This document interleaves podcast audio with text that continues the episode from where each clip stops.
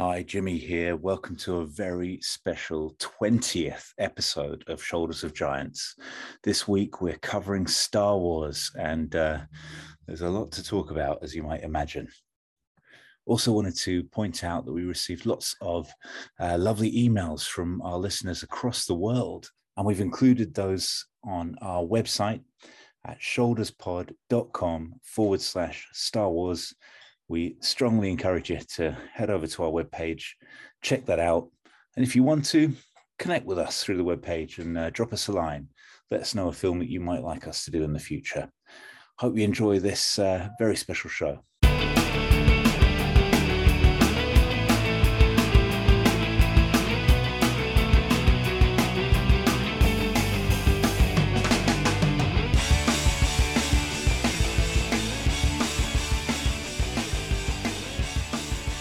That's my impression of the of the music. Do you like it? yeah, I'm gonna cut it out and cut it back in, and you'll be exactly in the right place. Brilliant, genius. All right. Well, look. Welcome to Shoulders of Giants. I'm Jimmy. Hello, I'm Sheppy. And we are the What If podcast for movie sequels, prequels, alternative universes, everything Sheppy, all in it's celebration. Like a, it's like sliders. It's a lot of alternative universes. You're Jerry O'Connell, bad luck, and I'm uh, John Rhys Davies in it. And we're we're sliding around talking about what ifs for different universes. I love it. We should have said that in episode one, but episode 20, Jimbo, episode 20, very exciting. It's a big one the milestone ships and you've set us a milestone challenge i think it's fair to say. It's always on my mind. You know right at the beginning right at the beginning when the concept was mooted i was like you know episode one of shoulders of giants could you know could easily be about star wars and you know because it's such a crowd pleaser and it's such a big there are so many what ifs. Um, so i'm so proud of us for waiting for the 20th Defo, I, am sure this won't be the last time we we visit the. No, I, I, I, dare say not. Uh, but for this one, we are doing Star Wars for our twentieth, which is, seems seems grand and good, and I like it. And the one I chose, and it taking a lot of willpower, especially for you, Jimbo, because I know your track record. Like, oh yeah, I'll still call it Batman Forever. Absolute gibberish. So in any case, it's like disassociating ourselves from everything else apart from the original trilogy. So nothing else after 83 in the Star Wars aspect is the same. Um, although I'm saying droids and Ewoks and Ewoks Caravan of Courage and the other Ewok film, that still exists. You can never get rid of that. You cannot kill which does not live. But in terms of Star Wars, to forget about the prequels, to forget about the sequels, to forget about the extended universe, the novels, which don't really count now anyway, uh, all of that. And of course, yes, the prequels and then the Clone War mythology, which now is ginormous and it's got a huge fan base. And I don't want to piss anyone off, but this is an alternative universe. I haven't seen any of the Clone Wars um, stuff. Uh, I saw the Genndy Genndy Tarkovsky, I'm sure I'm mispronouncing that guy who did um, the Clone Wars. I was a big fan of Samurai Jack, and he did around in 2002 thereabouts. Uh, he did a Clone Wars cartoon, and I watched that, and it was great. But I don't really remember anything about it. And now there's a shit ton of shit, and quite right too. But again, I don't know how much of that you know, or you know, of course, there's the Mandalorian these days. It's like we're spoiled for choice. It's a wonderful world we live in. But to dis- disassociate with all of that, take it pure, put your mind back from to like 1983 just until basically 1995 really. And just like what the possibilities of an episode one could be based on that sort of you know viewpoint. I mean and forgetting that yeah. Sheppy i've gone with a very broad brush on that stuff. I've definitely reset um, but i will just say the batman forever shenanigans was a career highlight. Being coached into a new title by you like that on the spot was really quite wonderful. Coached um, is a nice way of putting it. bullied. Bloody fisted bully, bullying, bullying. A, a thug. Uh, no, it was good. I got there, and I got got to a title I'm, I'm really happy with. So that's good news. Um, that won't be necessary today. I'm really proud of my title today. It's, it's a triple pun, Sheppy. You'll be very pleased. Oh, I love I it. spent I a lot of it. time on the title, a lot of time on the cast, and then a very broad brush on what I'm going to do with episode one. Right. So, Well, it probably shouldn't come as a surprise to any constant listener, or of course yourself, that I've gone pretty, I've gone off on one, Jimbo. But um, well, there's nothing that can be done about that. Um, but you know, so so we'll we'll, we'll jump into that lagoon uh, momentarily. There's so much more though, Jimbo, that maybe I should just get to. Let me say this first. Was it? I mean, it's Star Wars, Jimbo. Um, big stuff. Now, I don't want to focus on anything else that doesn't exist, you know, in terms of prequels and extended universe. It's just the three, which is, of course, four, five, and six. Uh, and then, you know, anything else that we choose. For example, do you remember Han Solo's Revenge? The book, yeah, Yes. I do. I took that on holiday to Greece.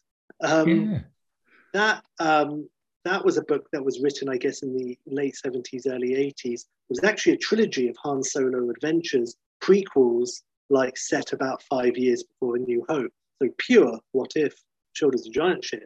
And and Han Solo's Revenge, which is the one we had, um, was the middle book, as it turned out. And a few years later, I found the other two. I read them and all. Um, but that was good. And so that's a little Star Wars random thing that I wanted to shout out. yeah. I remember. I remember enjoying that book. I don't remember anything about it, honestly, apart from the cover with Han No, it was, a good, it, was, it was a big Chewie, and then in the background was Han doing a kind of a Han gun, James Bond pose, Yeah. shooty gunny thing, and the Falcon. It was on kind of like a desert planet. We also had, but I never read it, Splinter of the Mind's Eye, which was written by Alan Dean Foster, and that was, I believe, a direct sequel to Episode Four. Um, so I don't know if it was like an alternative to Empire or if it just happened before Empire, but um, that's interesting. So basically, in your hands, Sheppy, almost exclusively in terms of agenda, because if we let it loose, we could be here for like five hours. Poor old It's gonna be listeners. So. I think it's one of those where, of course, these movies mean a lot to us as they do to several billion other people. so it's sort of uh, how much do we go into one about what Star Wars means for us and how you want Yeah. to play the intro bit, you know? Well, absolutely. Well, I've gone deep, of course, Jimbo. I've really gone deep. Um, so, yes, people all know, of course, Star Wars is a big deal. But I've prepared a little statement that I want to read out. You can jump in if you like, but there was just a few things I wanted to say, and I didn't want it to get lost up in the hubbub or if I forgot or just whatever. So, just in terms of Star Wars, yes, we all know what Star Wars is. You and I, Jimbo, were born in 77, so we missed out on the initial Star Wars thing. It would have been quite an experience to be, you know, eight in 77. Um, so we were born into a world of Star Wars. Nonetheless, we had our, you know, we grew up in the, and specifically the early 80s. You know, don't know about you. I, of course, remember the early 80s. I even remember bits from as early as 81, but it's a very special type of memory. So I'm very fascinated with that sort of early 80s, not even mid 80s nostalgia. I remember mid 80s much, much more clearly. So, so that's interesting. And remembering what it was like when Jedi came out, for example, and having the toys, and that sort of connection with Star Wars is something I'm really leaning into for this podcast, as you're about to find out. But I just want to read this quick statement. Um, just some thoughts on the original that do go without saying, but I just want to say them. You know, but obviously Star Wars changed the cinematic landscape. I knew someone at college who resented episode four for existing because it so called quote unquote invented the blockbuster and effectively had a you know ended the 70s cinema high of you know really Serpico, Godfather, blah, you know, all of that. Um, really, really good stuff and went into the 80s. But of course, we love the 80s. But I see his point. But of course, it wasn't Star Wars. If it wasn't Star Wars, then something else would have happened. And of course, Jaws, you know, it was inevitable that it was going to happen. But Star Wars came out at exactly the right time. It was exactly the right, it was a lightning rod. It was a lightning in the bottle. And it was also, yeah, just the right time for it. Um, and then, you know, talking about the experience and having the toys and the playground games and the posters and the bedspreads and the duvets and the oh yeah, this real stereotypical image of opening a massive box under the tree on Christmas morning to discover like an X-wing or a Falcon if you were lucky, or you know even like a, a scout bike. That was nice. And you know, with and the little nostalgia. ejector at the back. I love that. Oh my god! And it popped off. It yeah. I'm going to try not to interrupt you, but I will just say this one thing no, about what no. your mate was saying. Like so, that in effect you know, it's capitalism, Sheppy, is what he's really pissed off about because it's always going to evolve. It's a business. You know, there's a lot of people lamenting what Marvel is doing to cinema right now. But the point is, it's making billions of dollars because people like seeing that en masse. It's actually incredibly appealing cinema, right? You know, his Serpico's, your Godfathers are all brilliant and stunning, but they're not putting, you know, millions of bums on seats in the way that these movies do. And the, the real lamenting thing is the fact that it becomes such a sort of capitalist venture that people are only interested in that, if you know what I mean, and making money with the, the A plus B equals C obvious template and squeezing out the originality. But I'm hoping Netflix is slowly flipping that switch for yeah, people. I think know. so, actually. Yeah, that's it. You know, with different different times, but there is, yeah, there is some interesting stuff happening. Yeah. Well, there you go. By the way, Jimbo, so we were just talking about toys what specifically, I was very lucky. I have a Millennium Falcon and an Ewok village and a Jabba palace with the stupid trapdoor that flipped up instead of down. So you just send Luke Skywalker flipping off into a tree or something. So that, it was a massive design flaw. But there you go. But it was still lovely to have it. Little me- memory I have uh, the Hoth Wampa and my Lando from Cloud City. And I went to use the Wampa to pick up Lando and his head just popped off. And, it, and this wampa just killed my Lando. And I think I tried to glue it back on. It's never the same. You can't turn his head, of course, after that. So that was a massive pity. That was a murder Star Wars moment and a little memory I wanted to share. Did you? What toys did you have, Joe? Uh, I, I, was lucky enough to have a Falcon 2. I had a Falcon 2. I, I didn't have Jabba's Palace. You lucky thing. Well, luckily maybe as well. But um, I you could uh, lose an eye trying to think. Did anyone you know ever have a Death Star? I always looked at that yes. and thought, Jesus, you need yeah. to remortgage for but that. It was it wasn't a very good Death Star. It was a cardboard Death Star. It oh, was no. like it wasn't it wasn't a big plastic thing. Although I think I definitely knew someone who had a not a Star Destroyer, but it was the Rebel shuttle. I think maybe from Empire. Um, it's fairly large. It wasn't a Star Destroyer, but yeah, like a people carrier. He had that. Stephen Bourne I believe, had this cardboard Death Star, and it was like an X, and then you know, it was fairly big, like a globe, but it was it was made of cardboard, and it had consoles on the cardboard, and it looked, you know, it, it looked like the interior of the Death Star. You could stand up your your figures on it, but it was shit, and I'm sure there must have been a better version out there which was produced, but Stephen Bourne certainly didn't have it. But I didn't even have that.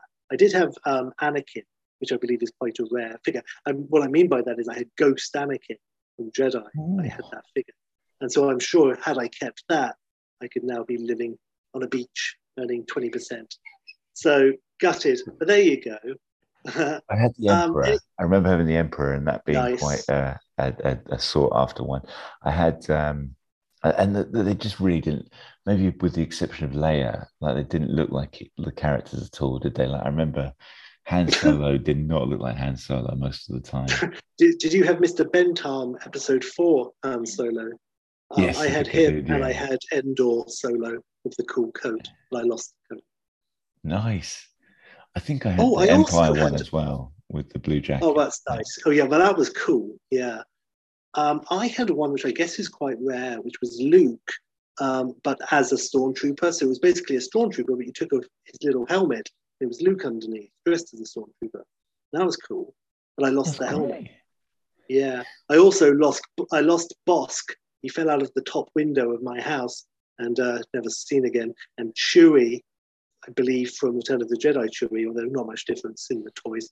I threw him up a tree at Farnham College, and he never came down. I was about six, so he maybe he's still there.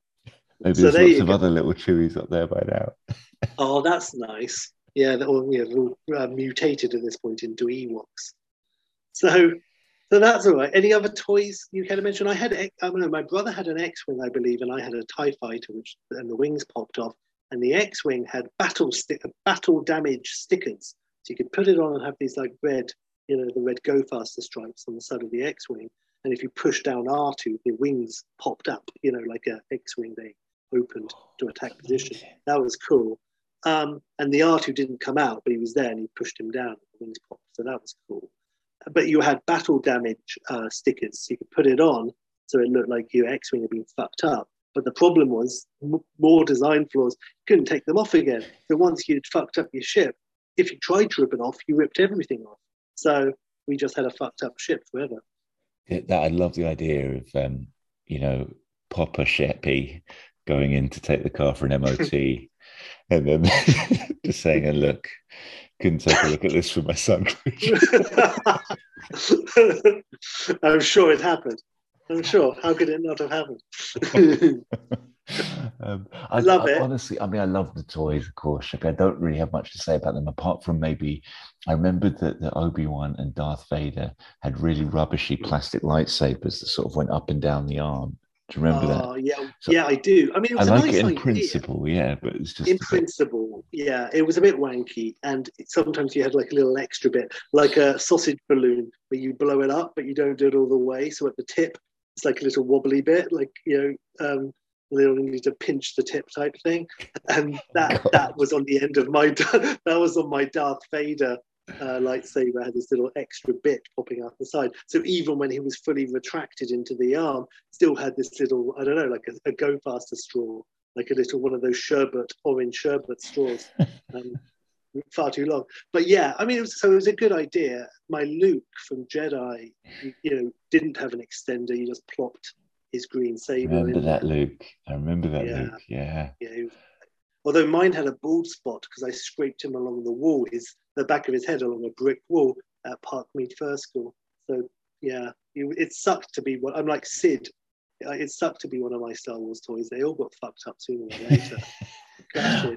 I will say as well, Sheppy, like just even wallowing in this little bit of Star Wars, we re- I realize like we've been doing Shoulders of Giants on this specific franchise like our whole lives. I mean, as a Yeah. kid, that was basically what I was doing with those toys. I was making up episodes, whatever, you know, just Yeah. little battles and bits and pieces and you know all that sort of stuff. Oh, it goes into infinity. Everyone's alternative universe, you know, with their games, the infinite games. I will say this: my games with Star Wars figures, I don't think they were ever about Star Wars, and they were never Luke Skywalker. It was they had their own pe- you know, characters. They weren't Han Solo and Chewie. I don't think. Wow, right. it was like they he was like someone else. And so the bent arm episode four han solo like a private eye. And chewie was called chewie. That wasn't that original but he was like his sidekick. He was still chewie to his han but they were like a private eye and stuff and had adventures. So there you go. So i don't know if that that's odd or not because i don't think i was ever hey it's luke skywalker and darth vader rom, rom, john i don't i don't think i ever went that way I did go that way more, Sheppy. I think. I Good, don't think good. yeah. I'm glad. I feel like I missed out. I, I cheated myself out of playing Star Wars. Weird. I did play Star Wars in the playground though. Yeah, so that was all right. Nice, Sheppy. I think I, I think actually I was Han Solo, but with a lightsaber because why not? well, was Solid. it one of the posters? The poster had that, didn't it? I think. It one looked like a lightsaber, but it was actually just like a blaster which was firing the beam, but the beam was elongated. It was very, again, misleading, but it wasn't actually a lightsaber. But I always thought that it was on my uh, Star Wars taped off ITV with Richard Briers, at I think in a car insurance advert at the beginning, like taped off TV in like early 80s, which I just watched that version of Star Wars a million times. And so I know the adverts really well because I didn't wind through them very often. Um, that had the when the adverts came up, it was that poster. So yes, for years I always thought Han had a saber. He didn't. It's a it's a bloody blaster in it. when Um, did they lose the posters? Sh- Let's not go down this tangent because we've got so much to cover. But just Well, quickly to say. I missed the title card because now, like, you know, you, you're enjoying it, and then it'll just go boom straight into the ads and back again. You're like, oh, yeah, and it's all I for a reason, watch- but it's just. ah. it's true. Uh, But even just like you buy your posters, and it's such a grand part, but posters, you know, obviously aren't as good anymore generally. generally. There are some excellent ones. I like the Avengers ones and stuff. In fact, they're probably getting better. But that you know, you buy a DVD and it's always a really shit poster, like the Rocketeer. The poster for the Rocketeer, the Art Deco one, is so beautiful. But if you buy the DVD, it's always this boink rubbish, absolute rubbish. So I don't like that very much. If, is there anything else you wanted to add? Just about the toys, any particular? No, no, Sheppy. Absolutely. Well, let me say this. All right, then. A disclaimer also, just in terms of there is obviously a lot of Star Wars out there. The mythology has been whispered about since long before the internet. Now, I don't know about you, Jimbo. I don't remember exactly how, well, I knew in the playground in the 80s that there were meant to be nine chapters, which Lucas retconned later and said, you know, oh no, it's only ever six, hoping that people would have forgotten that. Nope. Um, and also, everyone knew that Anakin fought Obi Wan and had fallen into some lava, and that's why he was all fucked up.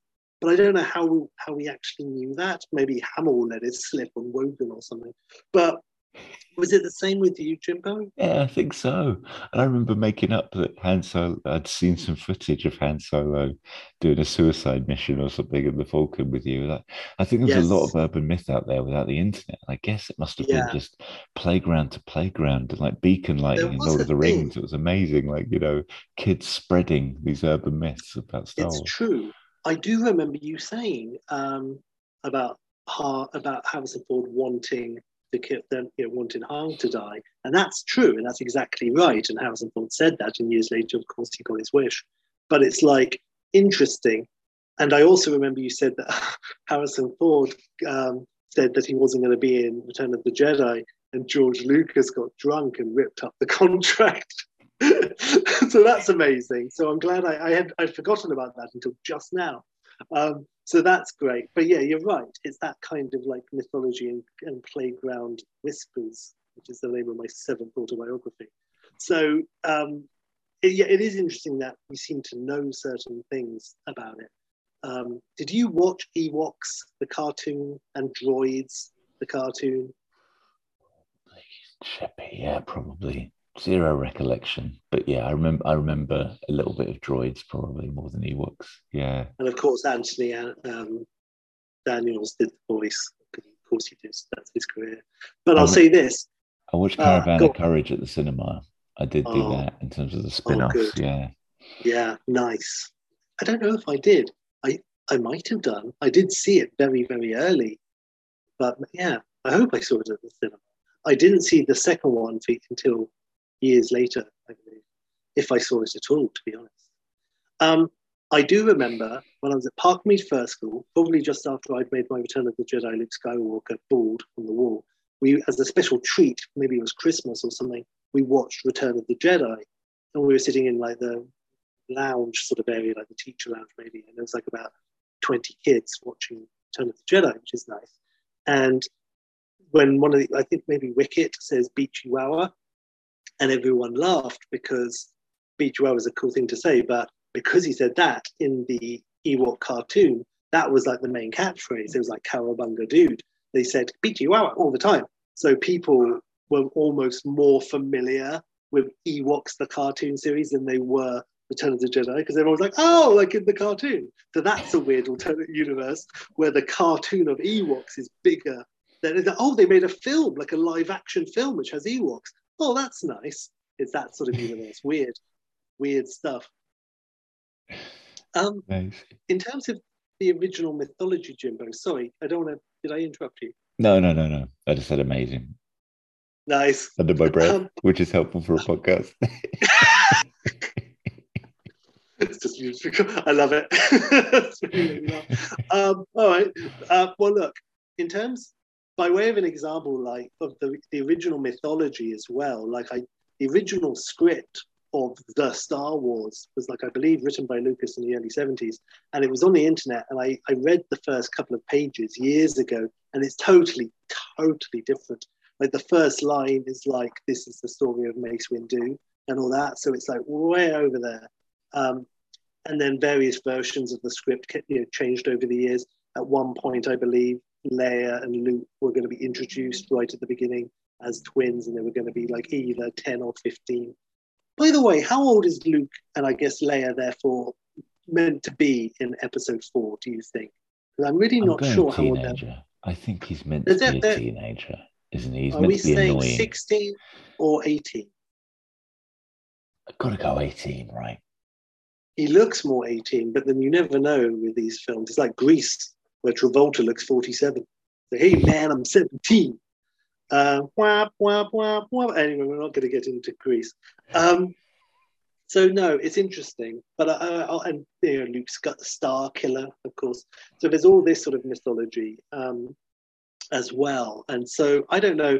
I'm going to obviously say my own version of things, and I might even be contradicting stuff that existed, you know, in the 70s and 80s. But you know, what can you do? I'm just going to go go with it.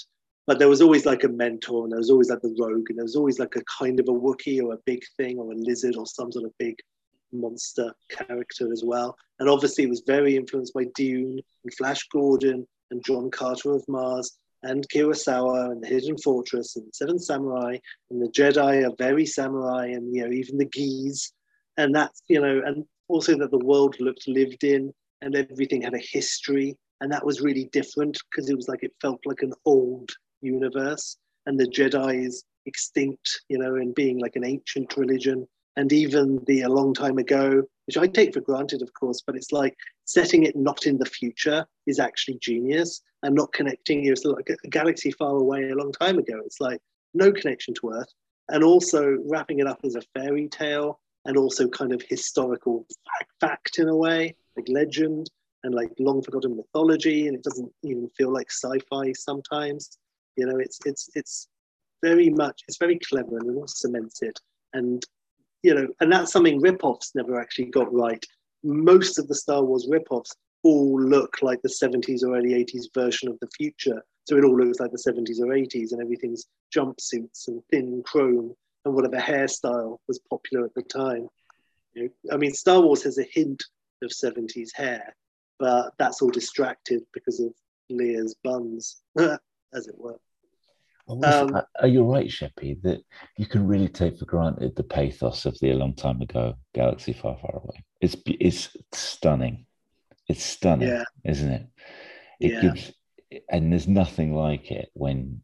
I mean, we've obviously been a bit battered with all the sogs since the original trilogy, but um, when you're sitting in the cinema and you see that come up and you're waiting for the Star Wars moment, like there's few things to beat it in cinematic Yeah. experience, is there? You know, in terms of anticipation and all the rest of it. it's pretty pure yeah and that feeling um was so yeah and, i mean so all of this nostalgia that we're talking about that's where i'm coming from with my pitch just in terms of trying to ignore everything else you know um and you know the things from the original trilogy like um the luke and obi scene in you know in his hut in episode four and from jedi the obi and luke scene on dagobah and of course the, the luke and leia scene in jedi as well so that's you know little things like that um, so that's that's that's from my sort of point of view.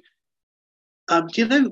Just also really randomly, um, in the like nineties, I guess it was ninety seven thereabouts, um, and they were starting to announce things about Phantom Menace and Liam Neeson. It was like announced Liam Neeson is going to be in Star Wars Episode One, and I absolutely thought, and I, you know, I was like, oh yeah, I, I can absolutely see him as Anakin He's got the right frame. He's big. You can imagine him filling out the Darth Vader suit. So that was an interesting assumption. And that would have been a very different, and that's not what I did in my version, but that would have been an interesting, you know, having a 40 year old Liam Neeson as Anakin in episode one. I wouldn't mind seeing that. Yeah. And Yeah, that might have been, and I believe Branagh was mooted for Obi Wan at some point, which makes perfect sense with the Alec Guinness of it all. Um, but that, of course, would have been an older Obi Wan and a very different Obi Wan. So I wouldn't mind seeing that universe as well. I'm interested in your casting. I'll, I was I was expecting you to go Nice. with him for Obi Wan. To be honest, Right. No, I've gone in a very different direction. You'll be very surprised. Very, very random shit. bloody wait. this. Okay, yeah, yeah. Well- I'll, I'll temper that, Jimmy. Set this again. Well, look- well, exactly. Um, well, look, one thing I'm going to say, Jimmy, is there anything else you just want to mention? Because I've got something else. Because I didn't, I figured this podcast isn't going to be long enough. So I so I got something else I'm going to throw in the mix. But Well, I'll, I'll say that, one thing. I'll say just a quickie because um, yes, yes, you, you said to reach out to people, and I, I Yes. did. I didn't get much back, but I'll, I'll just give you two little um, things. One is just um, that. Uh, well, so this is um so you so this is just basically reaching out in terms of what we're talking about in terms of asking people their memories of when the, the original trilogy came out and the nostalgia that we're talking about Yeah. this sort of thing that's and that was a lovely tee up, and um, I, I didn't really get anything back. Spoiler alert! But, a bit, but, I uh, I did get absolutely back. gutted I did get back a nice bit of uh, factoid from our old pal Hugh, uh, who said Hey, Hugh. that. Um, he- presumptuous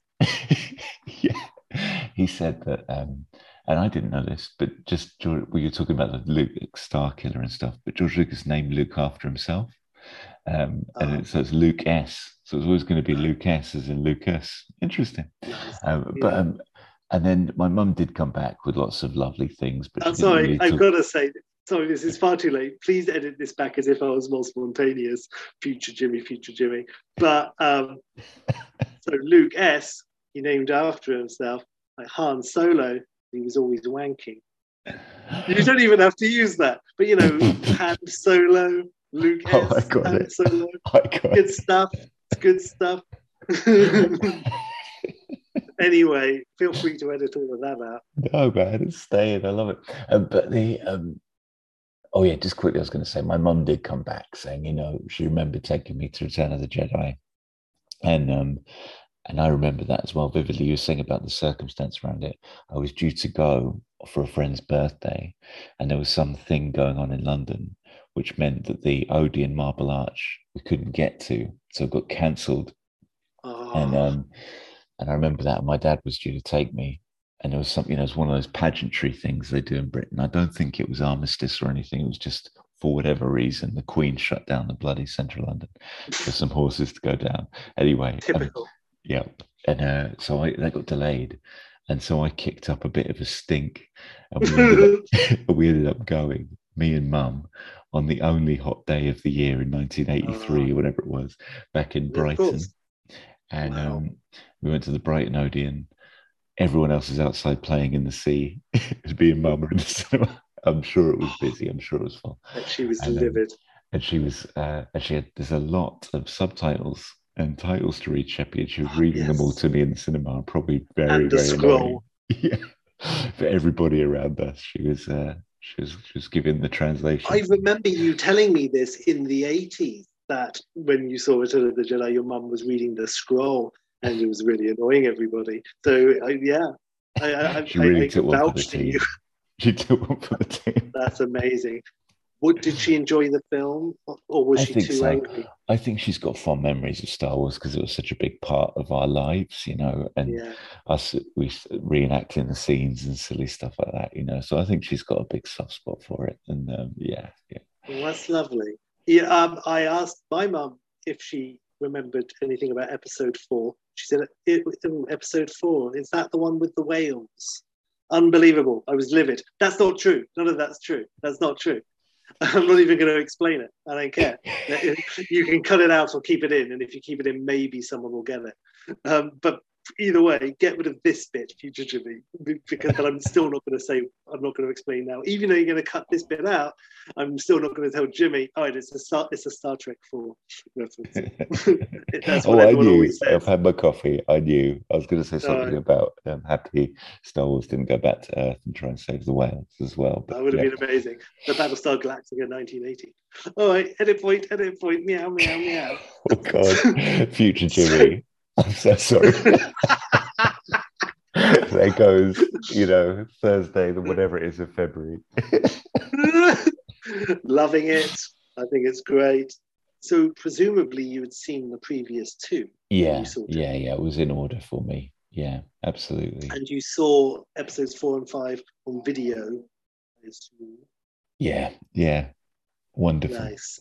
Episode you remember four, the first 2000 time- times. Do you remember the first time you saw episode four or five? No, Sheppy, to be honest. Yeah, me neither. It's Well- so embedded, isn't it? Like I, I will say it was Sheila's. So my mum was basically, this can't be true. I, my bloody, it's all a jumble, Sheppy. Yeah. I'm assuming I saw them in the right order. I Well, let me tell you this. I, I might didn't. not have done. Yeah. I didn't. I saw Jedi before I saw Empire. And now you would think, because I had seen episode four a lot, and then I see episode six. So you would think a five year old me would be at least like, what Vader's his dad? What are you talking about? Leia, the sister, now what? And like, what now? Who? Why is Han a table? What's going? You would think there'd be some of these thoughts, surely, but there wasn't. And I remember this day very clearly, 83 summer, and I was I went to Cranleigh Cinema with Jeffrey Calafala. I remember the day before the, the afternoon, knowing that we were going to go to Cranleigh Cinema to see it. Um, and I was just hanging out with Jeffrey, and I remember that very clearly around the back of the house in that grassy bit. And I was like, right.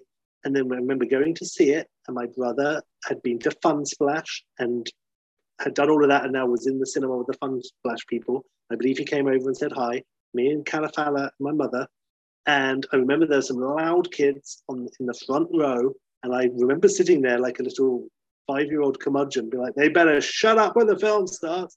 And then the you know, dan dan dan munchies, dan dan fresh coffee in the foyer, ah, all of that.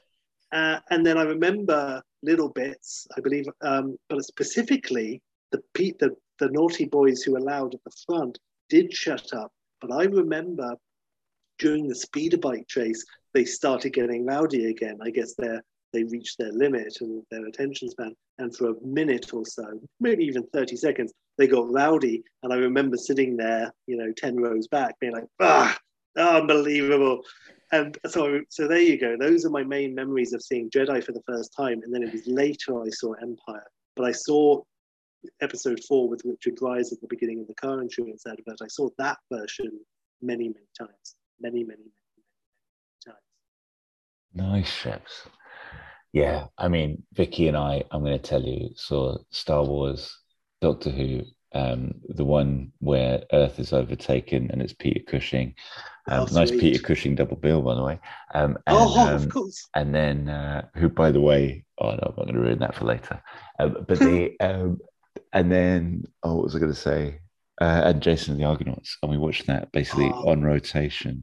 Uh, our next door neighbor Sheila, shout out to Sheila for really getting me into Star Wars.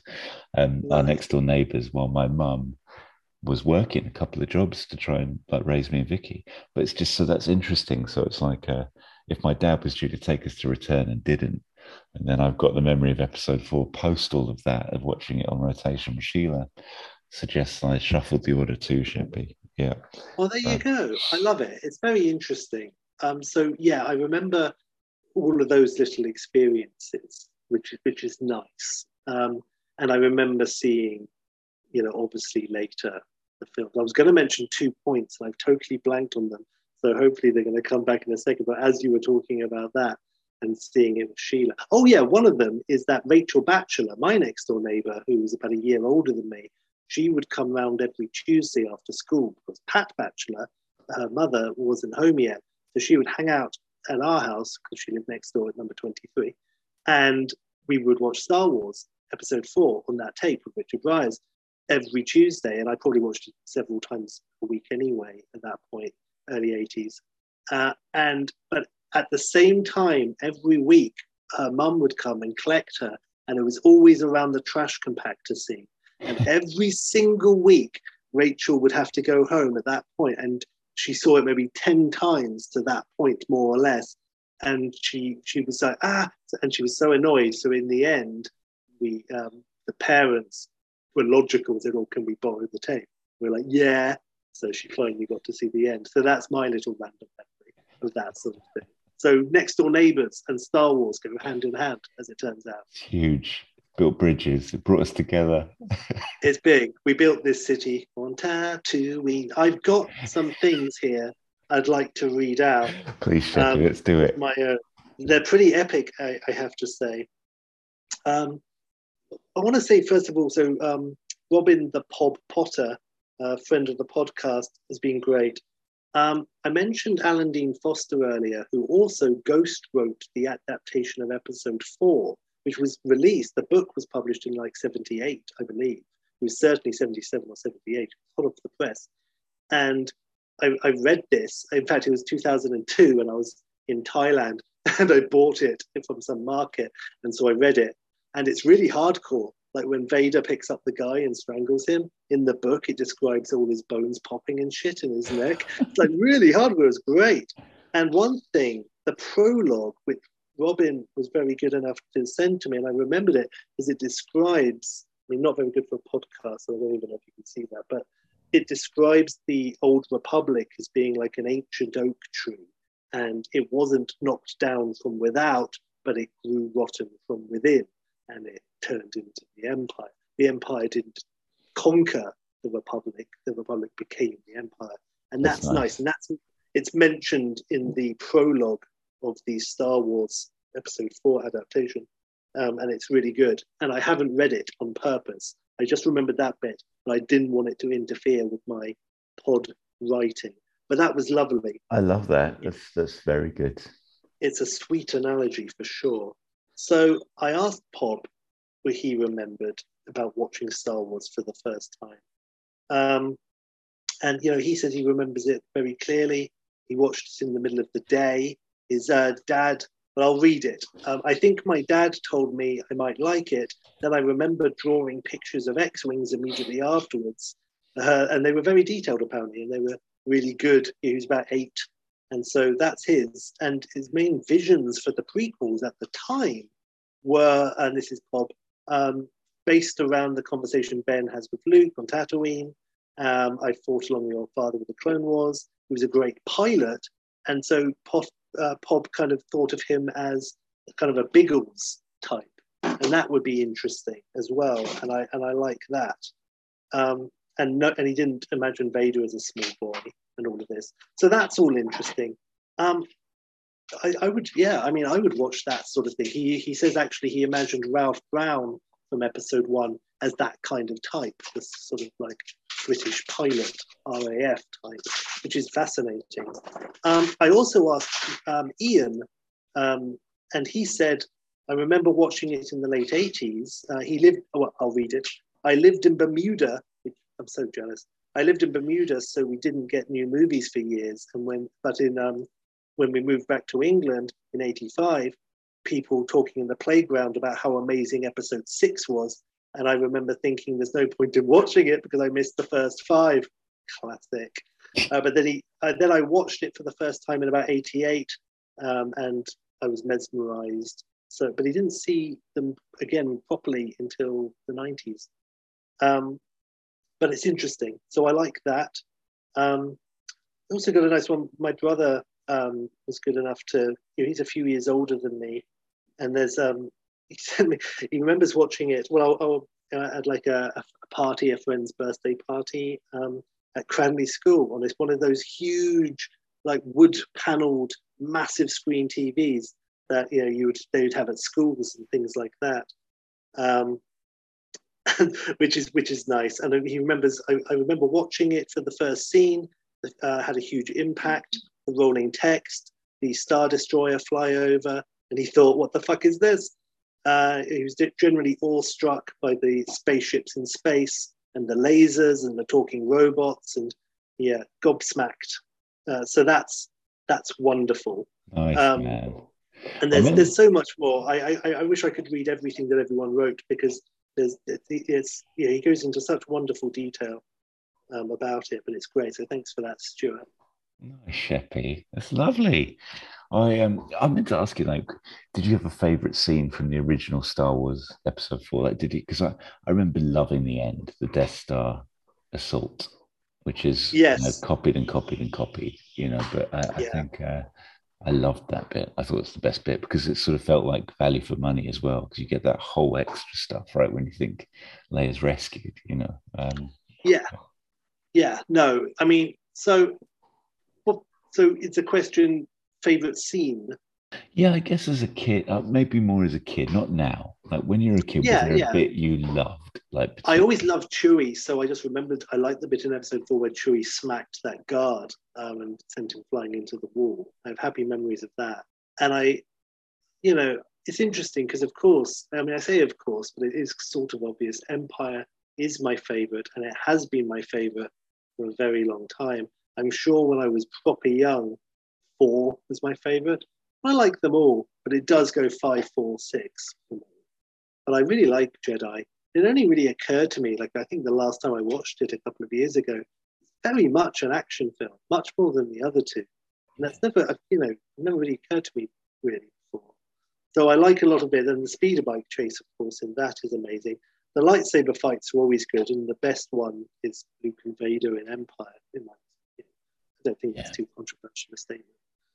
Um, so it's nice. If I could read one from your friend and mine, Alan Wood, actually. He wrote a lovely, lovely message. Um, I'm just going to read a little, a little bit um, of it, but it's it's so cool.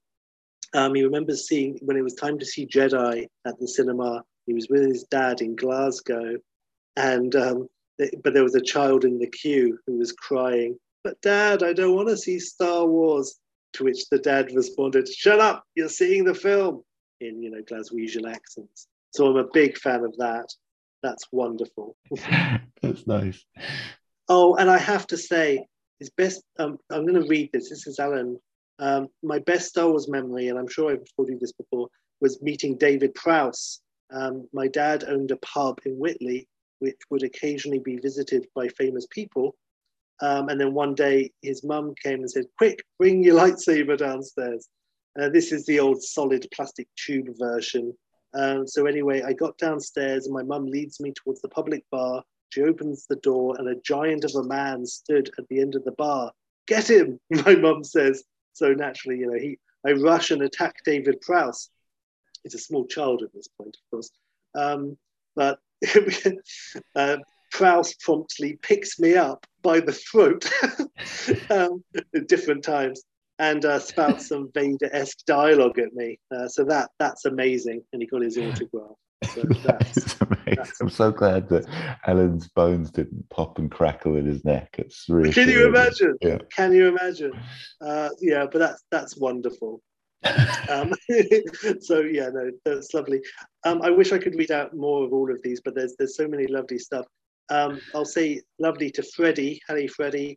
I was born in 1980 in South Africa. So I grew up in a town that only had one cinema, didn't have a cinema, and only a drive-in, which was only open on Fridays and Saturdays.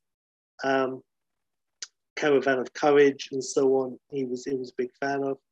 But it's a, again, it's a lovely, eloquent message all about relationship with Star Wars. Um, and so then when he, and also his dad was a, an avid collector of Mad magazine, and he read all of the Star Wars parodies and so forth. And he also mentions the Timothy Zahn trilogy, Heir to the Empire, which I also read in the early 90s. And that like, was really the beginning. So again, thank you for everyone to writing. And I'm sorry that just this is going to be such a long podcast, so we can't read out anymore. But it's it was lovely stuff. So thank you for the feedback. let's get them up mention- on the website, Sheppy. We'll get those up Yeah. on the website and stuff. And um, yeah, for those that haven't, do check us out on shoulderspod.com. We put a bit of effort into the episode pages and stuff, don't we, Sheppy? So I think meaty stuff. fun. It's meaty Yeah. stuff. Yeah, I like it. I'll tell you this. Oh, you know what about the um, Timothy Zahn books? I don't know if you read those. I didn't. There were many, many extended universe books of Star Wars in the '90s, but I um, I read the Timothy Zahn trilogy, Heir to the Empire, which is set about five years after Jedi, and I read ones. and I'm totally blanking his name. There's another author, and a few years later, he wrote a trilogy of Star Wars books. I read that it was around the same sort of era. And there was also the short story collection, like Tales from Jabba's Palace and Tales of the Bounty Hunters. And there were some really good short stories in those well. One of them where IG-88 becomes the Death Star Jedi, and he's going to blow up the Empire, and he's going to blow up the Rebels, and he's going to rule the universe. It's amazing. Did you read any of those books? not a sausage. Yeah. You know, to get into it that. brings me to another nice point that do you remember this? Because people might have forgotten, or maybe they don't know this, but I remember distinctly in the late 80s, it was not cool to like Star Wars. I mean, that sounds kind of like what a geeky thing to say. Some jock's going to come in here and punch me in the noggin. But you know, it wasn't cool. Like it was. It, they even mocked it on Flicks in Flicks magazine. They took the piss because also it was on TV all the time. So I remember. Now, make, correct me if I'm wrong. I remember I lent you my VHS, the Richard Briers VHS, and you were cycling home but you met some cool boys who were talking to you and you were already worried that they were going to ask you what video you were carrying because it was Star Wars. I don't know if you remember that. Listen, Sheppy, the route to your house is for another podcast. Maybe we can stand by me too or something. But just to say, it was fucking treacherous, man. the yeah, the ridgeway way was not yeah. to be travelled lightly. Um, yeah, no, fair of, play. Uh, I lost a lot of fibres my mum had given me for sweeting. yeah, gutted. I was like, you know, grandma's house. Oh, well, bad luck. Well, there you go. Yes, I don't remember. You know, it was really '90s. It was the books. It was the Timothy Zahn books that really got people interested again. And then, of course, the special editions in the you know '97 was testing the water, and they made a lot of money. And so Lucas was then, I guess they want to see more Star Wars. So there you go. Um, love it. Love it all. Was there anything else um, Dan, whilst we talking about? I no, I think we need to get to your bloody pitch, young yeah, man, okay. because I'm very excited about it.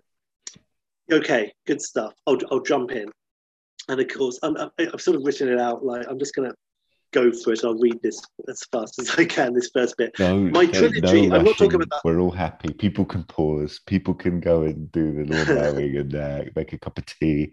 You know, we're all happy. We're, it can be a pod of nine parts if people need. well, let me have some water. Cool. I'm going to go make a coffee as well as you do this too, Shep. I'm settling nice. in. I'm excited. I'm well, excited. so I mean, in, in very broad strokes, obviously, uh, I, I've just written episode one. Um, but my I had to have some idea of what the trilogy would look like to write my episode one. So you know, and it certainly takes place over maybe at least ten years. Um, so episode one, you know, it has to start basically at the fall of the Republic, you know, the old rotten tree, and uh, fear and corruption and greed and the inactions of the good and many for it to fall. Um, now, this my story I wrote in broad, very broad strokes, is essentially standalone in a way. It's not the obvious thing. It's almost like the first 30 minutes of Jedi, in that it's not necessarily connected with the overall story of the you know the expansion of the Empire. My, this film actually doesn't have any Sith, for example. Um, now, the, the, I didn't write the scroll, but, but but the general gist in this universe that people will find out either through the scroll or exposition and so forth is that clones in this universe, which again is probably like a good 50 years, let's say, before episode four. I'm going to go a full 50, um, but, but that might not make sense. But maybe 40. Anyway, maybe 30. Clones are essentially slaves. Uh, clones are literally, as they sound, they're clones. Everyone in the outer rim uh, must have DNA taken. So there were millions and millions of slightly genetically inferior, because they're copies of millions and millions of aliens, people throughout the galaxy. These clones uh, just exist, you know, to do menial shit, and you know, they're, they're it's nature and nurture, so they're not like similar to the to the host clone person, the person who generated the blood. Well, they didn't have a choice, but anyway, they're just basically blank slates, um, and they just do you know deep meteor drillers, miners, you know, that sort of shit, depending on your physical build and stuff. But it's always probably very expendable, dangerous stuff. And they're, they're slaves. And so, you know, when it finally happens, which isn't in my episode one, it'll be episode two, the Clone War is like a fight originally for clone independence, and it's very north and south. And it's fought mainly for the clones, not by the clones. Certainly not waged by them, that's for sure. And so it's not an uprising either. Now, brilliant, brilliant, brilliant, brilliant spin on it, Sheppy. No, thanks. Well, Palpatine, I don't even remember. Was he always Palpatine? Did we always know that the Emperor was called Palpatine? I don't know. Yeah. He's well. Let me say this. I mean, in terms of my trilogy, I'm, of course I'm going to call him Palpatine then, but he's indeed the string puller, and he is the person who's like getting this going. He is, you know, he is basically doing more or less. Of course, he is. He's uh, whispering behind the throne and manipulating, and he's you know rising up and so forth. But the villain in this film isn't a Sith, and he isn't connected to Palpatine. Um, now, I've called this person, who could be a woman, by the way, um, but I'm just going to stick with a man. Sheppy, can I just quickly say, have we had your title and direct Not yet. stuff? Yeah. Okay, it's coming. No, I'm just I'm giving the very very broad outlines. This, you so this is diving into it. casting, but yeah, cool. Yeah. Right, lovely. All right. Yeah, we know we're not even. Yeah, I know. Um, I'm just saying. Yeah, in terms of the guy, this isn't even it, Jimbo. This isn't even it. Think about that. Think about it. So the villain's called Crim Sai Sakaret, um, or Sakarat, but that sounds too much like a card game. Um, I will, yeah. So anyway, he's the idea behind him is he's a strategist. He's old. In fact, he's really, really, really old. Comes from a race which is basically immortal. They live until they essentially turn to dust. And he's what he does. He's like a parasite. He goes into his little ship, and because he lives forever, and he goes into suspended animation or whatever he, he goes for centuries at very high, you know, speed, light speed, proper. For centuries, he wakes up in a totally new area, centuries, uh, and then he takes again more centuries to build armies and to take over that universe or to do get whatever he can from that system or galaxy, and he lasts as long as he can, maybe another few hundred years, and then until it all falls apart or his plans just, you know, he, he, drains everything dry or there's an uprising or something. And then he basically does the same thing again. He goes off another 500,000 years, fuck it. And then he wakes up in a totally new area and he starts all over again. And he's been doing that. And that's essentially him. Um, awesome. So, so he's all right. Um, and it could, like I say, and also spoilers in this film, he's not, he's, he's got a presence throughout, all the way throughout but I don't think we cut away to him. He's not introduced until pretty close, you know, like the end of Act Two, beginning of Act Three. It's very Doctor No. Um, now, also just about the Force, it, it's not just Jedi and Sith. You know, it's been going on for such a long time. The Force, you know, so and also, you know, the Jedi were at their height thousand years before, um, and so forth. But the idea of the Force is, is you know, it's like a religion with different factions splintering off. And so there's been lots of inter, you know, like Protestants and Catholic type shit. Um, and so throughout the millennia, there have been, you know, religious wars and people differing and stuff like that. Very much church and state as well. Um, but, you know, these days the Jedi are not, you know, they're, they're scattered. They're not dying out or anything, but there, there aren't, they don't have they're not directly affiliated with like the Republic or the Senate or anything. They don't have a, an office, you know, like they do. And all the temples are all thousands of years old anyway. They they exist basically separate from each other. Um, they are the wanderers of the universe. They might have their own planet with their own temple that's still in use, which is the ground base. But basically, it's like missionaries they're just out spreading Jedi rhetoric, really, isn't it? It's like Obi Wan says it's you know they were guardians, but even now it's a long time ago. So now they're just sort of wandering around, having adventures like Caine and Kung Fu and shit.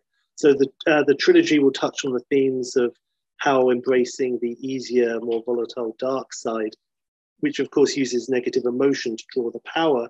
I always thought this as a kid. I thought the Emperor was all fucked up and manky because that was what's happened you use the dark side and it gives you this power, but it's also it will rot you from the inside. It's not healthy, and it, and so it decays your flesh. I also thought that's why Anakin. I mean, I knew about the lava, but I thought, you know, that's why he needed the suit as well. The yeah, I'm with you, yeah. Corrosive effect. So you you stay alive because you're still powerful and you're held together by, you know, anger and shit. But um, but yeah, so I, I I'm keeping that motif in this as well. They're, they're manky as well. Um, and there's all this, but there's no Jedi hub, especially. Um, there may be like a Jedi planet, which is kind of like the Vatican, but I see it more like that. No real power comes from there. You can't control the wandering missionaries anyway, because there's no communication, internet. There's no, you know, it's not like Star Trek where you can basically communicate. Um, there's no communication. It's like old settlers on Earth, you know, thousands of years ago. You don't know what's happening in the next village or over the lake or, you know, let alone the ocean or over the mountains. So no one knows what's going on. So, you know, it's different, different things going on. Um, now I'm going to, I'll say this. I mean, I've written some backstory for, for the main characters, but at this point, I'm just going to get straight to it and I'll hopefully fill in the blanks along the way. So, Jimmy, here we go. this is Star Wars Episode One. Uh, now I, I had two choices, but I'm gonna I'm gonna make my final decision now. I'll tell you what they both are, but this is called uh, Star Wars Episode One: The Welded Army, um, and it's 1988, Jimmy, um, and it's directed by Wolfgang Petersen, uh, hot off well, obviously Das Boot and the never ending story. And that's what got him the gig. You know what? I would have chosen Ron Howard um, absolutely for this because it's 1988. It's instead of Willow. But uh, because he did solo, I can't do it. Just it, you know. So I see maybe Ron Howard for a sequel, maybe Rob Reiner. But um, this is Wolfgang Petersen. Um, now, are you ready? I haven't done like you. It's not a very large cast. What was but, the other one? What was the other title? Oh, I, I reckon my episode two will use this title, and it's uh, the Republic of Chaos. Oh, nice. Okay. But I think that probably works better for episode two. There's actually another one, but I'm not going to say what that is. If you remind me at the end, I'll tell you. But it's a spoiler, so I'm not going to tell you. Um, nice. Okay. But it's yeah. So I'm calling this the Welded Arm. Um, now, starring, uh, and you, you're going to be like, what? Um, but as Obi Wan Kenobi, 1988, I'm going with Ben Cross uh, from Chariots of Fire, and oh, he's yeah. the baddie in First Knight, and I want to say Paper Moon. Uh, yeah, yeah, Ben Cross. It is a strange choice, but if you just think of it in terms of coming off Alec Guinness, it's like, all right, yeah, fine, yeah, yeah, okay. Ben Cross, look him up on the internet in 1988, and that's what he looks like. Um, as Anakin Skywalker, 1988, I'm going with River Phoenix. Oh, nice. Who knows? Maybe uh, you know I don't want to be disrespectful, but maybe this will. Maybe he won't go to the Viper room, and maybe he will make it through the trilogy. I hope so. I hope he. I hope he makes it through all three. But in Episode One, it's River Phoenix as Anakin Skywalker. Now, I have written down the name of this character, but I'm I'll find it at some point. It, the first name of this character, new character, is Keela, and she is played by Phoebe Cates. Uh, nice. We also have uh, Freddie Jones popping up. He from Elephant Man, Doom Patrol, many, many, many things.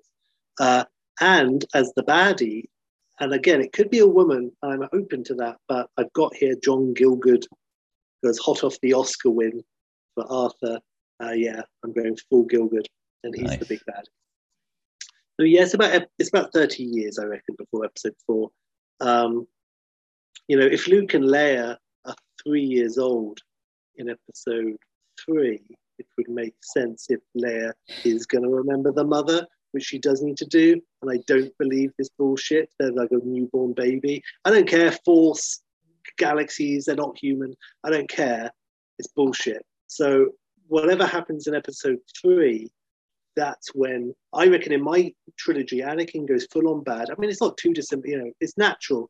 He goes full on bad by the end of episode two. And for episode three, he's basically Vader. That's that's how I've gone. So I reckon probably the lightsaber fight between Obi and um, and Anakin happens in at the end of episode two. Yeah and there will be lava, but it certainly won't be a shit ton of CGI. It'll be cool. It'll be like Temple of Doom with lava and waterfalls, but no sort of floating with, you know, I don't want to get into the whole thing, but it's like, um, it'll be cool. But anyway, that my episode three, I assume, I mean, if they're three years old, the kids, then it's got to be 15 years before. If they're going to be 18 for episode four, then yeah, it's going to be 15 years before by that point. So there you go. So my trilogy takes place over 15 years, which is fine. Um, the Republic, you know, doesn't have any power, but they do police the galaxy in a fashion, you know, uh, but space is a large place, um, but they do have a presence. You know, the closer to the you know inner rim and the inner section, of course, they have more, more presence. Uh, very little communication, of course. I wanted to go for a kind of a slow burn a la episode four. I think I partly succeeded. I actually got a prologue. But anyway, yeah, but I will say that the, the main character, so you got here Anakin Skywalker, and he's about 18 or 18 to 20.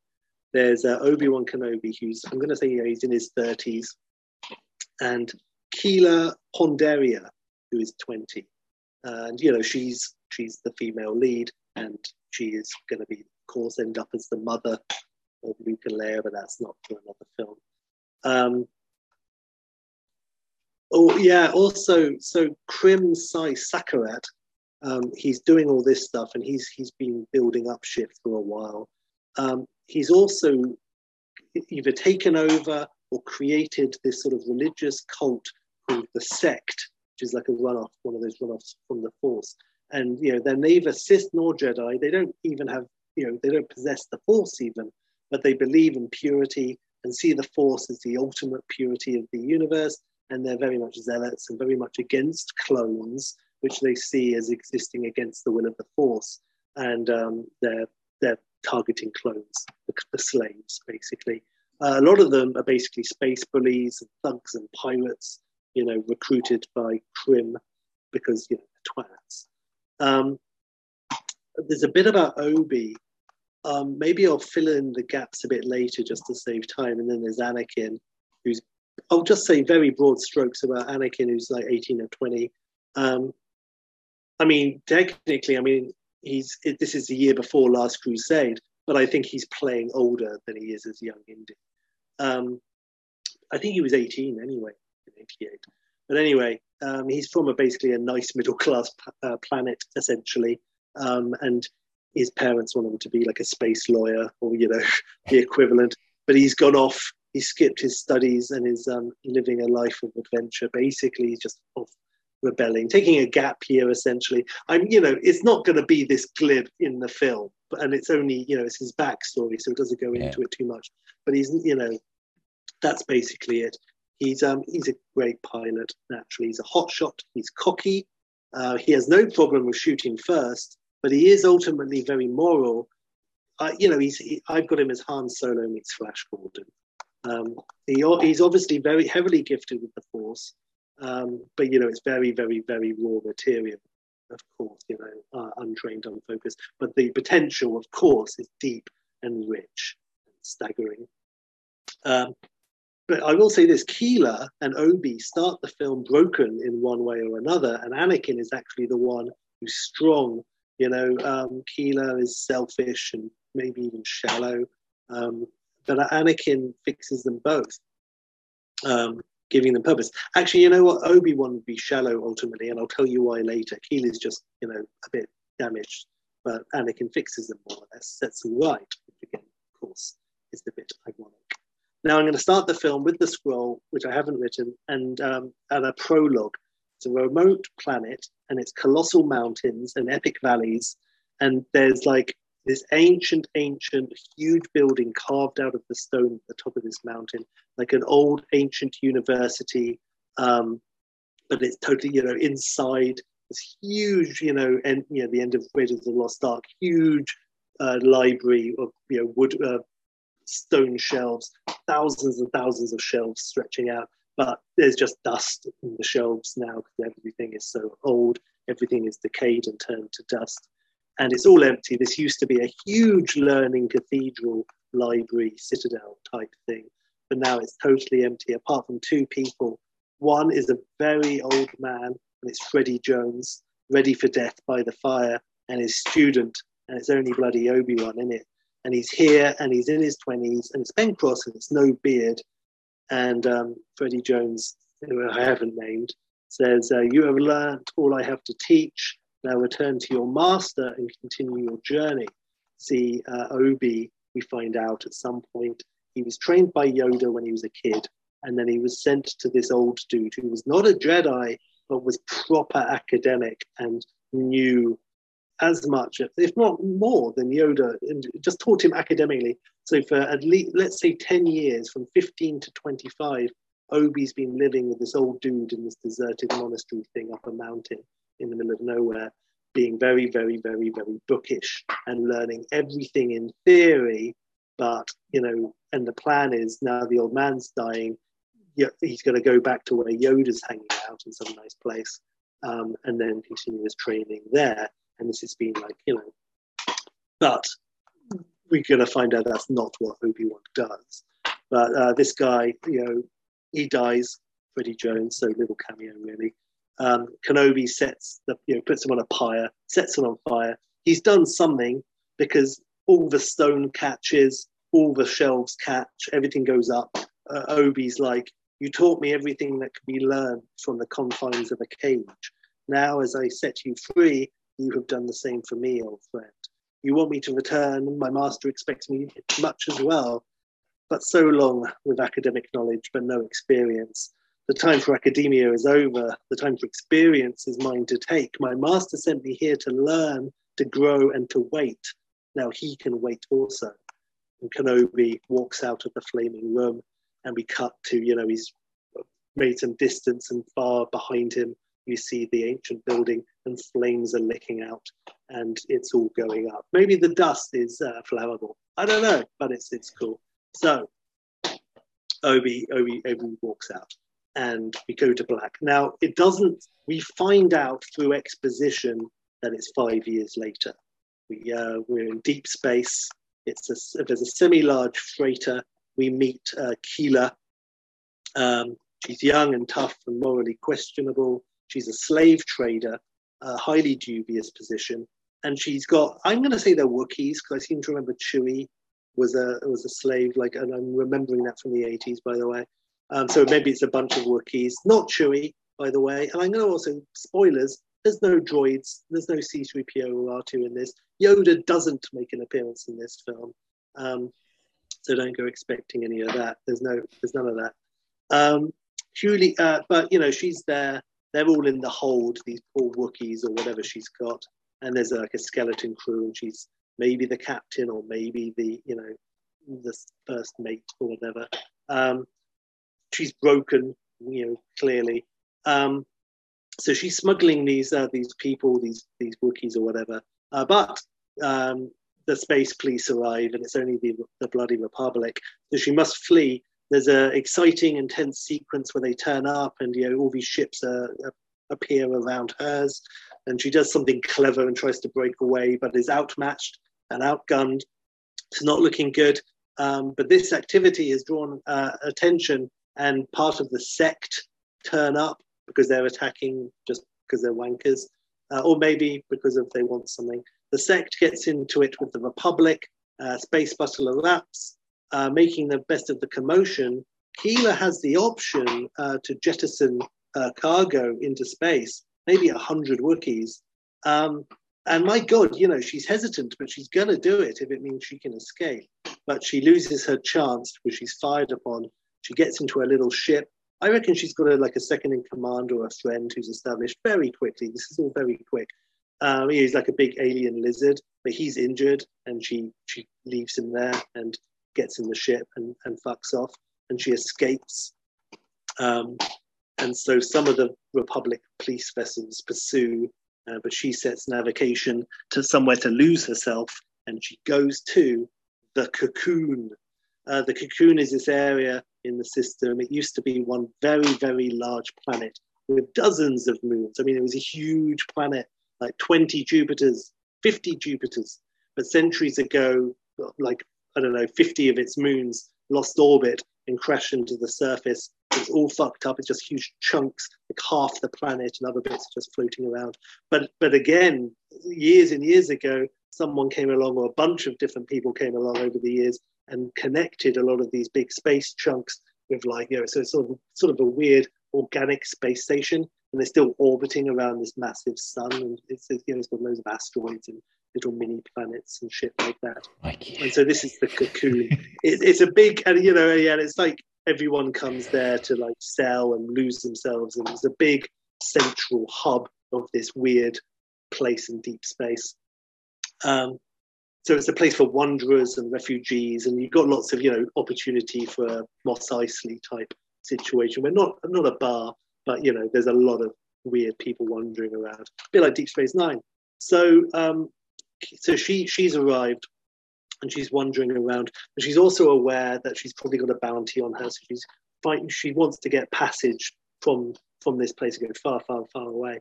Um, but she also, we also discover um, on board are a large number of clones awaiting transport. Um, you know, it's a real refugee situation. Thousand, let's say, um, clones, maybe even more, but let's say a thousand. Um, she's exploring, looking for a way to get out of there.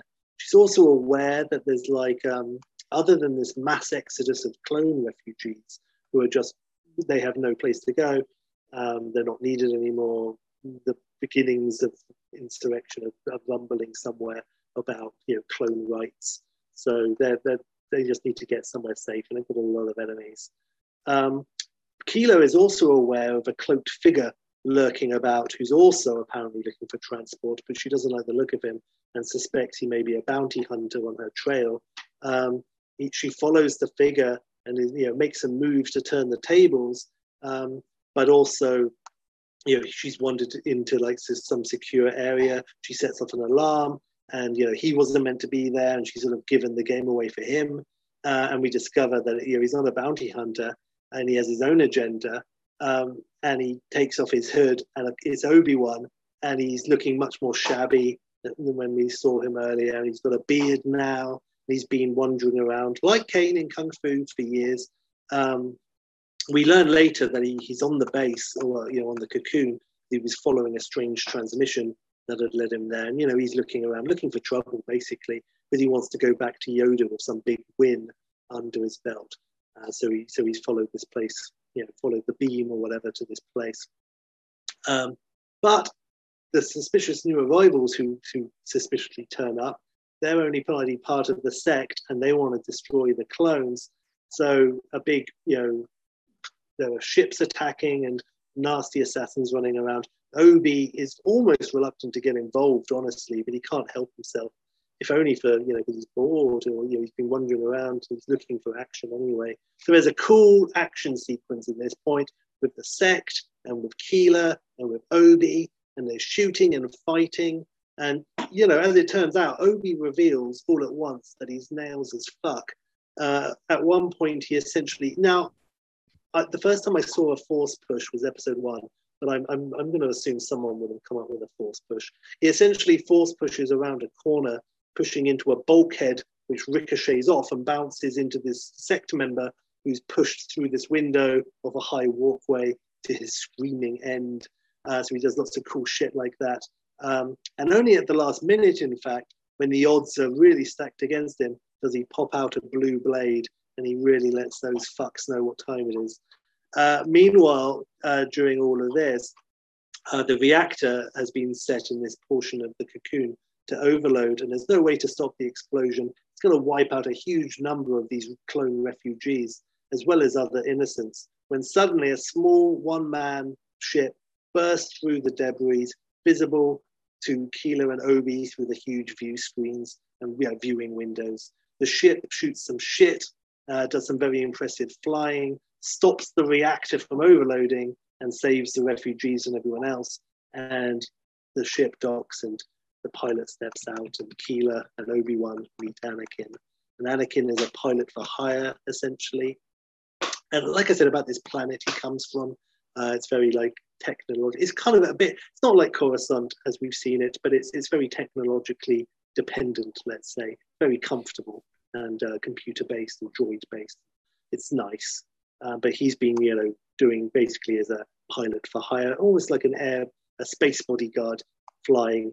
And he's heard of the exodus of clones and he's volunteered to help the clones reach. The kind of a Battlestar Galactica or Mad Max 2 situation where they've got a big ship filled with these clones uh, and it, it needs to be protected.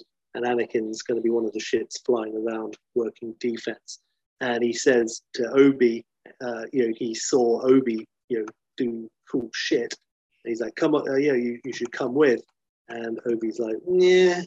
Um, but they need to get the clones to this planet um, where the prime minister has, you know, made um, made it open as a safe harbor for the refugees. He's like, you can come here because most places are shunning them and sending them away. And we don't want anything to do with you. And they're going to get hunted down at some point. So uh, this prime minister of this planet, so they need to get to this planet. And Obi-Wan basically says, yes, not to do the good fight really, but because he wants, he sees in Anakin, he senses in Anakin, Anakin's obviously got a massive potential. And he's like, aha, this might be my ticket to return as a conquering hero to Yoda if I find this diamond in the rough. This is a real find. Um, so you know he's got selfish motivations really. Um, but you know, so so he joins. Keelah is like, this is the perfect way to get out of here. I'll get on this refugee ship. No one will find me. Um, it'll be great. So she goes. The three of them are going out. You know, um, we have all the three principals now together, and Anakin demonstrating his ace piloting skills, and Obi is dazzled by his potential. Um, and again, Anakin is the most, you know, optimistic of, of the three. So now they're part of this huge convoy, um, and the next part of the film is that there we have some quiet moments and we get to know everyone. And the three bond, of course, and there are some more skirmishes, so they bond even more. They see each other, the three of them do some super cool shit and work together to be space aces. I've written, and and again the three bond. Obi loosens up a bit. Um, he's actually quite a cool guy. Keelah takes a shine to both, of course. She likes them both. She likes Anakin's uh, spunk, and she likes Obi Wan's like maturity and coolness.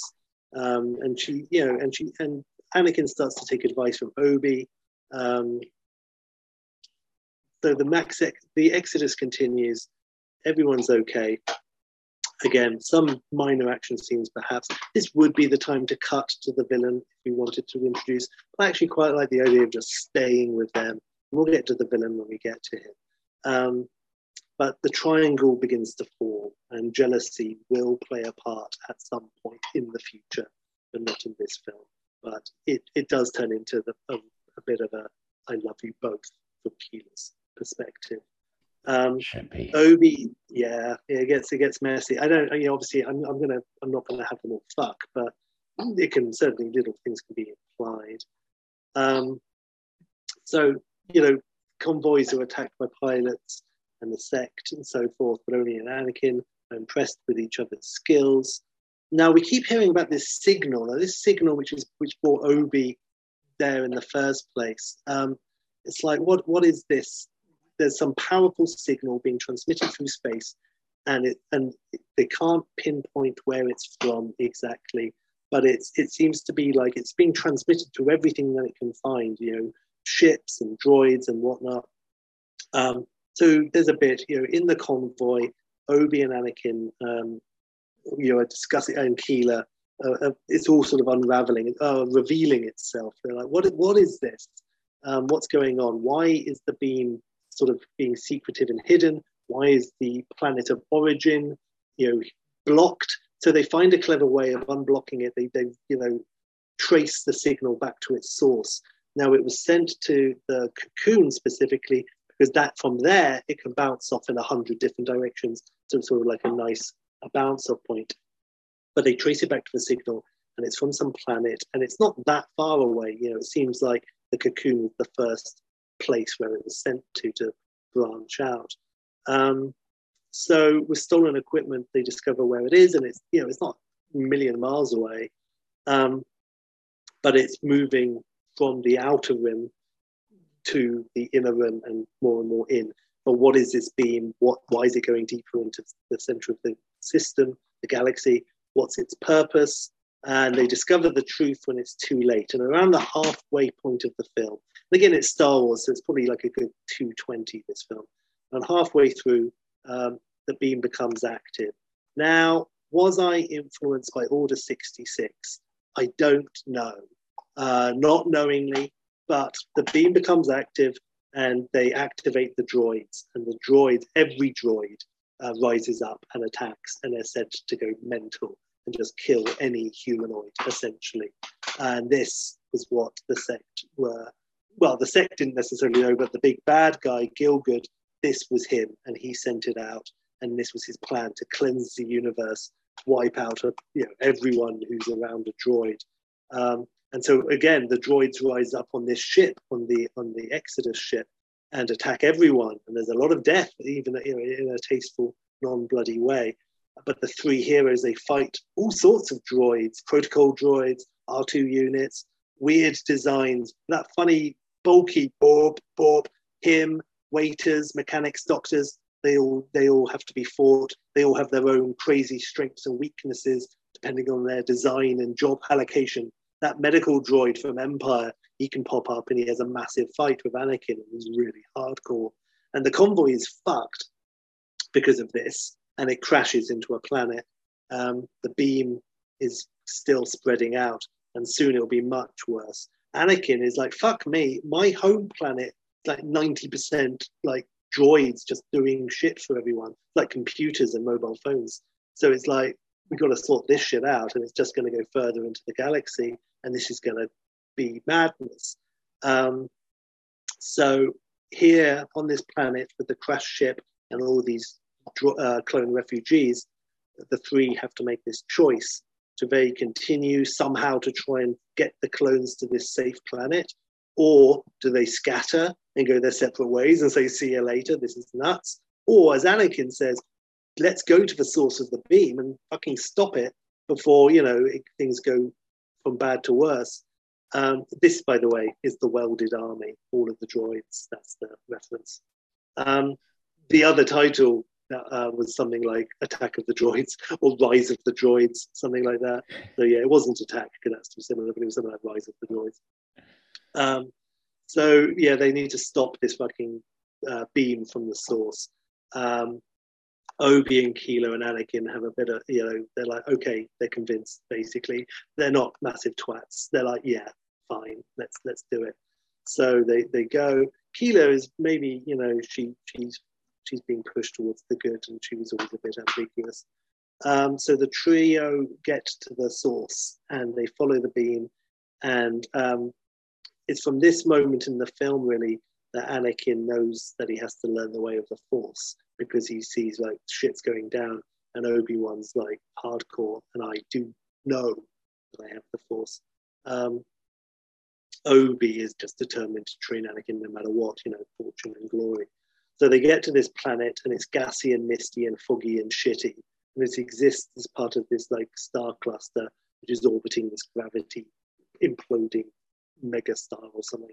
And uh, on this shitty little planet, which is all misty and cold, looks like, and you know, it's beautiful in a misty, sort of murky way.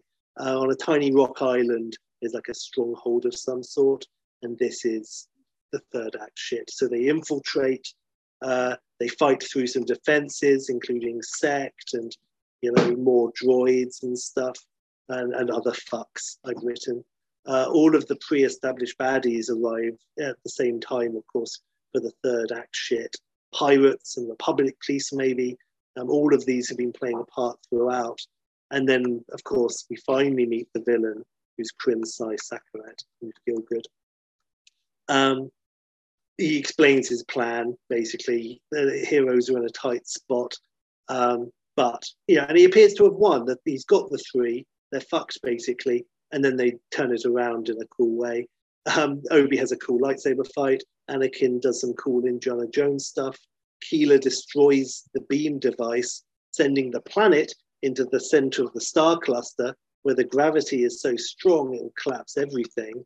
The heroes escape as the whole cluster is sucked in to itself um, due to Keeler shifting like a moon's orbit or something. They stop the beam, they fuck up Key Sakarat. Um, by the way, he dies. Uh, he's the pure one and done. In a touch of irony, uh, Keeler, I don't know, he, she opens a door and he, he's turned on by the droids, of course, that he's programmed, and he's killed by probably having a, a, metal fist punched through his throat, but we don't see that. Um, so, so they escape and the ship um, is okay, and they make it back to the clone where they left the clones, and they manage to take the clones to this place, this safe harbor with a nice prime minister. But whilst just after they've escaped from the planet and everything, and they're flying away, Anakin asks Obi, like, if they managed to stop the beam before it reached his home world. Obi says yes, and Anakin says phew. But in episode two, we do discover that Obi lied. The beam had already traveled too far. There was nothing they could have done, and it did reach his homeworld after that. Um, it was already too late, but it got there. All of the droids, you know, it killed everyone. So in the classic, and you could say it's a searcher's reference. Um, Anakin in episode two goes back to his home world, which he was always taking for granted that my parents, you know, are angry with me, but I'll go back and be a space lawyer one day. Yeah, and he was taking for granted that they would always be there. And he gets there, and it's like the whole city is just like it used to be cool skyscrapers and shit, just smoking ruin, and everyone's dead. Um, so on top of the, you know, love triangle, jealousy stuff, Anakin, of course, blames Obi Wan, uh, and also he blames himself for not going home sooner or whatever. Not that he could have done anything. So he blames himself and he directs that to uh, towards Obi Wan. Um, so it's not good. It doesn't turn out well for anyone. But for now, the three are united and they return to where they left the clones. They get the clones to the safe planet, offering them refuge. They make it. Everyone's happy. It's the end. They feel good about themselves. They're united here. They're as united here as they will ever be. They're three strong fighting for good. Obi and Kilo and Anakin, they do have a triangle going on at some point. Um, but again, she likes the maturity and self confidence of Obi, maybe equally, you know, to the bravado and youth and spunk of, of Anakin. Um, but you know, by the end of the film, at this point, Anakin has shown her how to be selfless. Um, Anakin has shown Obi that he does have responsibilities to others, not just himself. And um, Obi has taught Anakin some inkling of his potential, that he is capable of so much more after a lifetime of trying to prove to himself that he's special, thinking that you know he will be able to get home to his parents later, you know, but he's like, oh, but they're so boring, so that's like a guilt later. It is a happy ending of sorts. Now, having finally made it, you know, it's like a, maybe celebrations, maybe even medals. The clones are safe. They meet the prime minister, uh, who was there, you know, there right from the beginning. We finally meet him, and he's like, "You three have proved an inspiration, not just to this planet, but to the system and the galaxy and the universe beyond." You know, you three. This is the prime minister continues. You have all shown that you have inside you the potential for wonders. You are exactly what this galaxy needs, what we have always needed. And he looks at Anakin and he's like, the future starts now. And the heroes bask and the crowd cheers and the prime minister applauds. And we find out his name is Minister Palpatine and he is here to help. And that's the end. And it's directed by Wolfgang Petersen, blue writing on John Williams' star screen and that's that's that's my episode one. And guess what? I've got some taglines, even though Star Wars. Well, I guess it had taglines. I've got uh, the dawn of heroes, the birth of power, the beginning dot dot dot dot of the end, uh, or at the edge of the galaxy, all fates are decided. And the final one, heroes are born, villains are created. Amazing. Sheppy, fucking hell. Man. Jesus wept. Um, well, look, absolutely lived up to the hype. That young man, it was wonderful. Can I give you a few little things here? Please. Um, have you got Palps played by McDermott. Yes. Just, uh, yeah, perfect. Yeah, of course. Absolutely. There's a couple of chuckles you'll hear back when you listen to this in the future, like when whenever you mention Anakin Spunk, which might be a drinking game.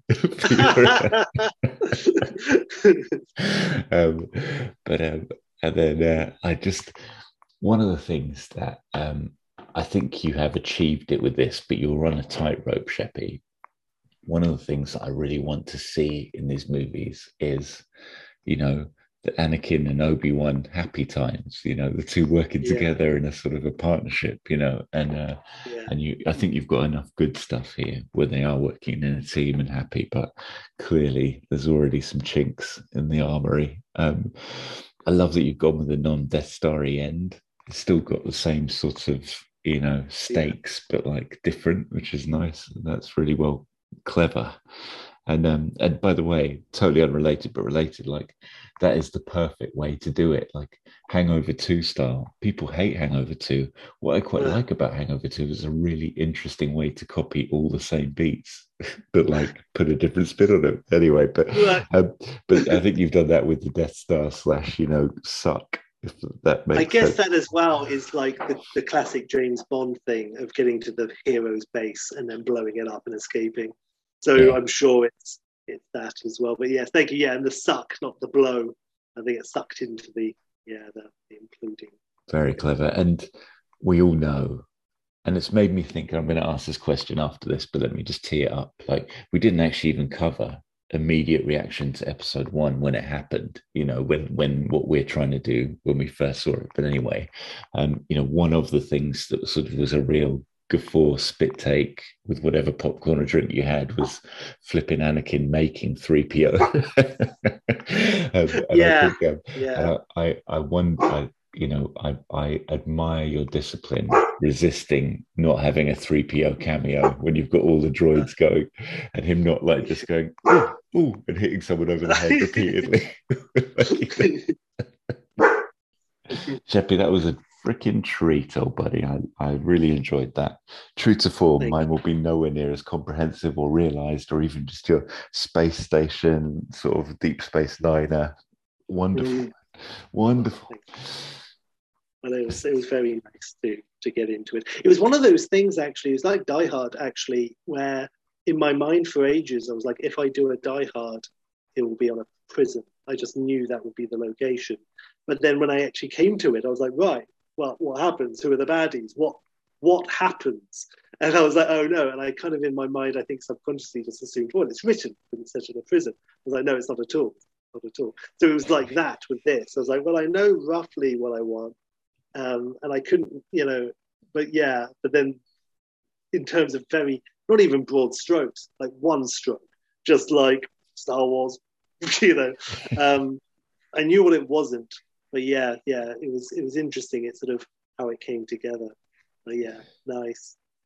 Oh, let's just do a quick as well uh, reflection on episode one, Sheppy, as well, right? The immediate. Do you remember where you were when you saw Phantom Menace as well? Yeah, again, actually, it was the same cinema as I saw Return of the Jedi uh, all those years before. Holy moly. In 1999, it was yeah, it was Cranleigh Regal Cinema where we, of course, saw Last Crusade and Back to the Future 2 and Ghostbusters 2.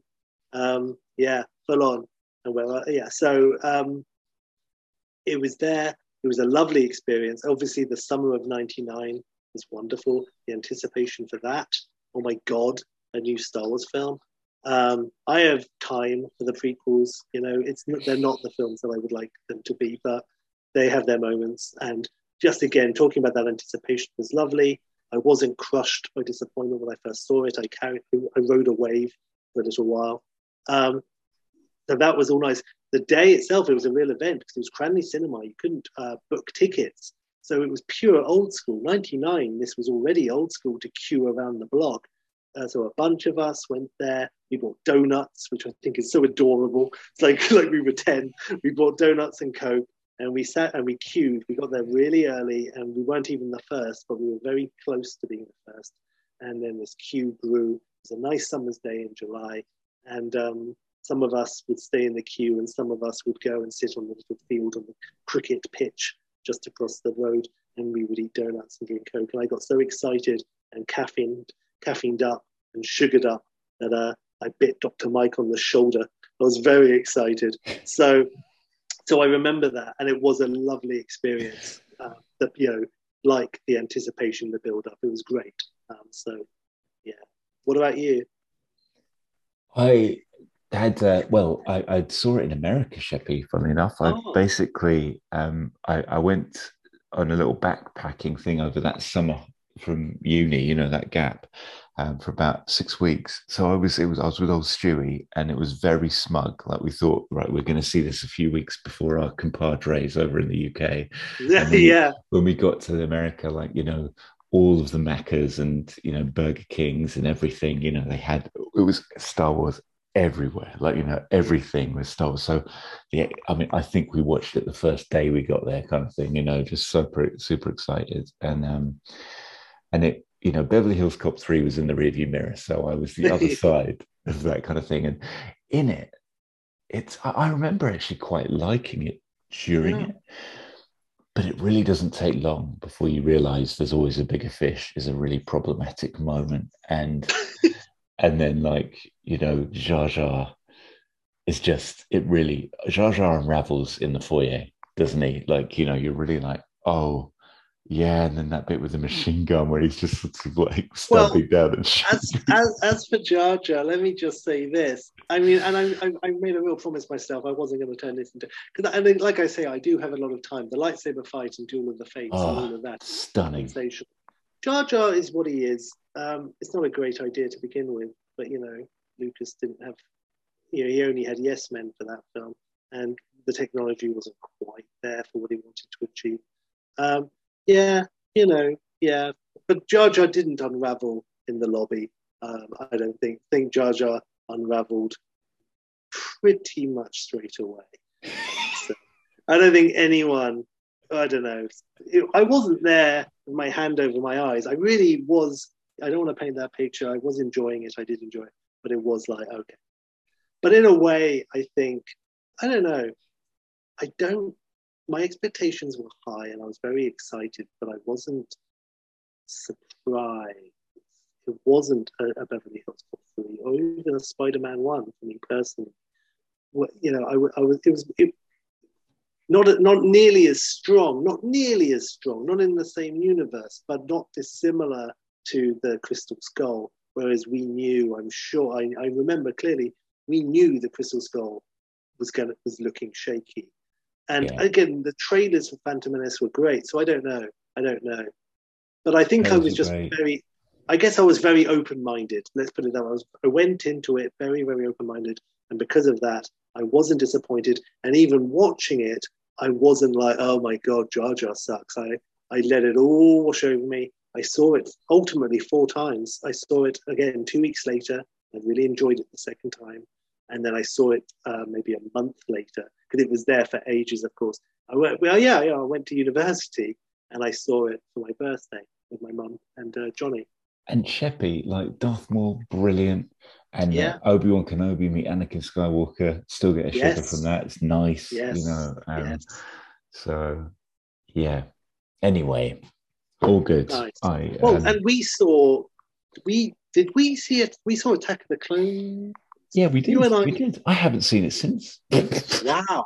Wow! I haven't that's, seen Sith since we saw Sith. I haven't. That's amazing.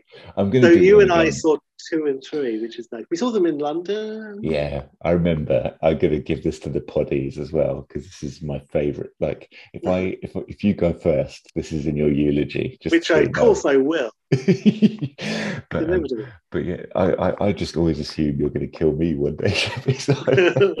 Only as a ghost. but I remember us going to watch Sith at the movies and uh, in Leicester Square, Odeon Leicester Square on the opening day, and um, and we walked in and you gave it the old to the usher. You said, "You don't need to see my ticket." Trying to get it without the ticket. What an insufferable twat!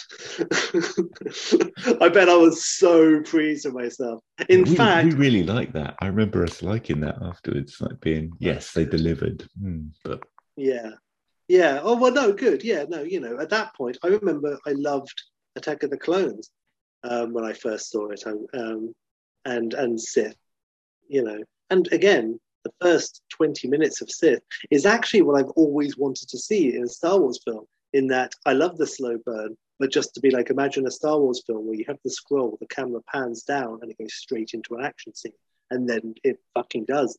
And that whole extended action scene in the first 20 minutes or so, it's great. I love it. Yeah, I'm gonna bloody rewatch that. I think I really want mm. to. Yeah. Yeah, get drunk, get drunk and, and watch two and three. Might as well do the trilogy if you're going to do it, or or you could just jump into number two. Yeah, I I I could re- they're rewatchable, Sheppy. I they are. They have their moments. Yeah, we did when episode nine was just about to come out. Poor old Marta. Nah, well, we did one, two, three, four, five, six, seven, eight, and then we went to the cinema. Saw nine over the course of like two weeks or so. But um, nice you know, so just for that, we didn't do like Rogue One or, or any solo. that would have been too much. But um, yeah, yeah. So again, that was the last time I saw the prequels, and I, yeah, you know, yeah. It's like watching Diamonds Are Forever. If I was alive and I was me when Diamonds Are Forever came out, I wouldn't be happy. But you know, I grew up with it, and so you know, so it's sort of enough time has passed. It is what it is. It exists. It's, it's, there's, there's why not enjoy the good bits? All right, Sheppy, I'm going to give you my pitch so we can uh, send you to bed, sweet prince. um, all right, so um, we have got, I'm going to go straight in here. Uh, now, look, exact same caveats as you, if not doubling down, Sheppy. Like, I've gone with broad strokes because I'm not an aficionado. I don't, you know, I could tread over all sorts of law, whatever, doesn't matter. With, you know, like you say, we're basing this off four, five, six, and there's no doubt some chasms here where I've sort of bulldozed over some things that are in stars, doesn't really matter. Yeah. Um, so, one interesting point here, right? No, you you've made it already when you said Lucas said, "Okay, no, this is a six episode thing, um, and it's the story of Anakin." And we kind of knew that going into this, didn't we? Because I, I, just made this one point, which was like, you know, have to accept that it is the Anakin story, and we're not going back and doing like the Rise of the Jedi or something like that. Like, do you know what I mean? Yeah. But um, yeah, that you know, and that can be a, a even another thing. Yeah. But yeah. Um, so I've gone, Sheppy, like 1998. I've said it's taken the same amount of time to get to this. Um, Star Wars Episode One, colon, A New Order. Um, and so this for me is playing on the, uh, the Jedi Order, nice. the uh, the clones coming in, and nice. the order of the movies. High five. Oh, high five. High five. I'll, I'll, I'll, I'll allow it. Yeah. Oh, yeah. That's that's that's a bit of a down for the count. I'm, I am. I'm loving it. And also, it's um, it's the right sort of time musically, late '90s, New Order. So there you go. Exactly. And you know what I've put? New Order vocalist and guitarist Bernard Sumner is going to play a guard somewhere. Genius. it's a little cameo. Genius. And on the back not? of what you've said as well, I'm going to have Richard Briers in a cameo somewhere too because he's such a big part of Star Wars. He's, he's a part of the mythology. He was there from the beginning. Amazing. Um, I've got Kershner coming back, Sheppy, to direct oh, lovely. Um, so he's directing it. Um, and then let me give you my cast list. Holy shit! Strap in. Kershner. Yeah. Well, let me strap in and say, never, never occurred to me Kershner coming back. Why not? Why not? Just because he only made one good film, in my opinion. Um, never say Kershner again. So the, the, pilot to seaQuest, I have faith. So that that's that's really cool. Actually, I love it. Uh, so yeah, Cracking. okay. Give me give me the cast. Oh, here we go. So Obi Wan Kenobi, played by Jude Law. Oh, 1998 nice. Jude Law coming in. He looks uh, like McGregor. I mean, he he looks like young Alec Guinness a little I bit. I think he does. I think he's got the same yeah. forehead. I do too. Like ex ex existence. Oh my god. Ex, existence, wasn't it? Yeah, with the Z. Existence. In that film, the David Cronenberg film from 1998, which I usually can pronounce, um, yeah, Jude Law does look very similar uh, to Alec Guinness. That's very cool. Nice. And uh, and funnily enough, I'm going to steal some of your stuff. Maybe, maybe I have to remember whether it'll fit. But um, I've actually got two handsome devils here because then Anakin Skywalker is going to be played by Leonardo DiCaprio. Sheppy. Oh, now nice. we have we probably both had the same problem. This is not David Bloody Prowse either River or Leonardo. Let's be honest. Like, yeah, it's not yeah. quite the same physical presence. But never mind. We'll do some. It's not Liam Neeson. No. By the way, I will. I, I did consider 1988's Liam Neeson, but I, I ultimately, you know, for my Anakin, you know, which obviously would have been he would have been like 30, but uh, I couldn't. I, I couldn't. It, it, was just like I can't do Liam Neeson. I can't allow it. Um, but he would be good, wouldn't he? I, I do yeah. love where you immediately went for someone. I've, i just feel like Leo's got the eyebrows that suggest he's probably nice. the dark side. Yeah. yeah, he's got a scowl going. um, I've then got, and I've just been really shit with my names on the new people. To be honest with you, Sheppy, I don't bloody know how to make up a Star Wars name. You've done beautifully with yours. I mean, there's a whole thing I found on the internet saying to make your Star Wars name, you take the first three letters from your first name and the first two from your last name to make your first name. Then the two letters from your mother's maiden name, yada yada, all this sort of stuff. Do you want to know what mine is? Yes, please, Sheppy. She be Ragu. That's bloody amazing. sounds very saucy. Um, yeah. yeah. I'm Jamway Calon, so let's deal with that. But uh, anyway. That's great. Sounds tasty. It does, doesn't it? Well, I've got playing Jenko, your Padme equivalent, um, Jennifer mm. Connelly. So I've just gone with Jenko. Oh, just to be... Jenko. That's genius. It'll make it easy to remember who's who in a minute, Sheppy. So um, you got Jenko and playing with those two boys. I mean, you have to try and do a love triangle of some sort, right? Because yeah. everyone's too attractive not to. So okay, um, Frank Oz as Yoda, McDermott nice. as Palpatine. Nice. this is good. I hope you're having a drink as I say this. Neve Campbell as Darth Neve. oh, genius. Neve Campbell we're talking Neve about Campbell. Like, you know pretty oh, hot, hot off screen. Hot, yeah, right. She is going to play Campbell. Sith in this Sheppy, and she wow, I can see that. Let's, let's let's give it for the girls. Come on, man. Um, she's going to be the big bad over the three movies. So um, wow, fucking hell, Neve Campbell. Yeah, man. That so is a nice. There's actually there's actually a bit of a triangle here between Jen Jenko and Darth Neve going on for poor old Leo. But anyway, um, you know what happens when Campbell turns up and she's got you know she's going to kill everyone. You can say we're in the soup now. Good God. Between the ragu and the Campbell soup. Anyway, anyway, we're approaching the two-hour mark, I think, Sheppy. So um, I uh, now look. I don't bloody know about this, and in fact, he's he's he's only a bit peripheral. I don't know where Mace Windu is or when he was made up or not. I know it was the originally the story of him, yeah. as he said, but I'm going like I'm going Samuel L. Jackson. But I just like Jackson this time. He's wicked. I, yeah.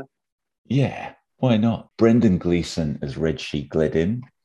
Oh. So that's just a whole weird. I don't know how I even bloody made that name up now, but I think it's something.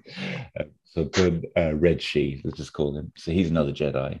Um, oh. only, but he's kind of Braveheart era Gleeson, right? Oh, nice. And I am not doing any droids like you, and I'm not doing much gimmickry apart from one bit of gimmickry, which is basically Lucas saying, Irvin, you can come in, but I've just found this new digital de aging technology, and we've oh. got approval from, um, he might even still be around just. No, I think he passed by then, uh, but we've got Tarkin coming back. Um, oh. And uh, so we've got Moff Tarkin, young Moff Tarkin, you know, on the up. I, I have to say, 1998, you're going to have to just get an actor with a pointy face and call him Moff Tarkin. I don't think you can do a de-ager. Well, you can barely do one in 2016. That's probably true. Yeah, you're right. Okay, we'll get a point. Who's a good pointy facer? What do you reckon? There is no famous actor who could play Tarkin, um, so we just got to scour the world and find someone with a Mr. Rush face. I like that, and then we could just impose a bit of Cushing on top, couldn't we? Yeah, well, no, no, no trickery because it will be shit in 1990. I mean, look, it's yours, it's yours to do, it's yours to do. But um, you you can just get someone who looks like Mr. Rush with big pointy triangle face. You can slick back his hair, you can accentuate his cheekbones. There are people out there who will be good enough. It doesn't have to be someone famous. Nice, Sheppy. Well, look, I've spent more on the, the cast and the title and a first scene that doesn't exist anymore that I have on the rest of it. So there you go. so we're going to start with the scroll. We've got our episode one in new order. I haven't done the whole scroll, but I can tell you now it doesn't have anything to do with taxes and government.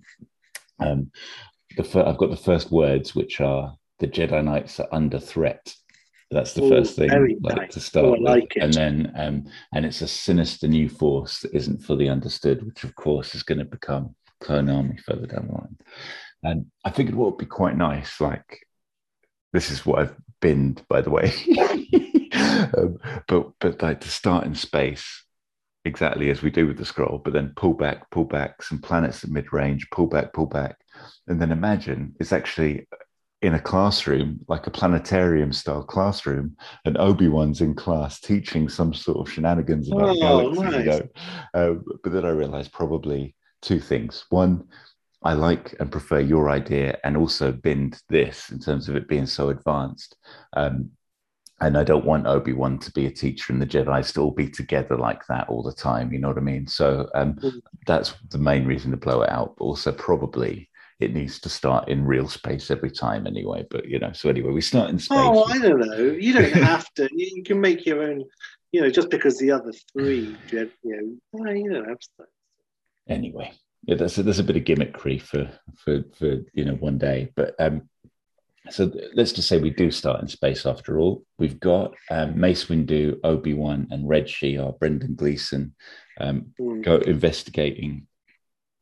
Interesting. I just went investigate a space structure, but I've put like a service station at a Tatooine spot in space, like that kind of thing. But it's just hovering in space. So I didn't go into the beautiful detail you had there, but that kind of thing. You know, your BP with your dodgy sausage rolls, but in space. And um, perfect. And uh, Shee is senior Jedi, so he's the one. So Shee is actually senior to Mace and to Obi Wan. Mm-hmm. Um, and anyway, they've got an, an informant there who's got some um, something to say about this new bloody um, the sinister force, whatever it is. Um, but actually, they are as they're interrogating this informant at this space structure, um, they are uh, they're, they're um, attacked by Darth Neve and some troopers, basically. Um, Darth Neve, we don't really see her face. You don't even know she's a woman yet, maybe. Um, and um, she takes out, she holds off Obi Wan and Windu and takes out Red Shee. So Gleeson's only in this for about 10 to 12 minutes. Oh, I was, I liked him.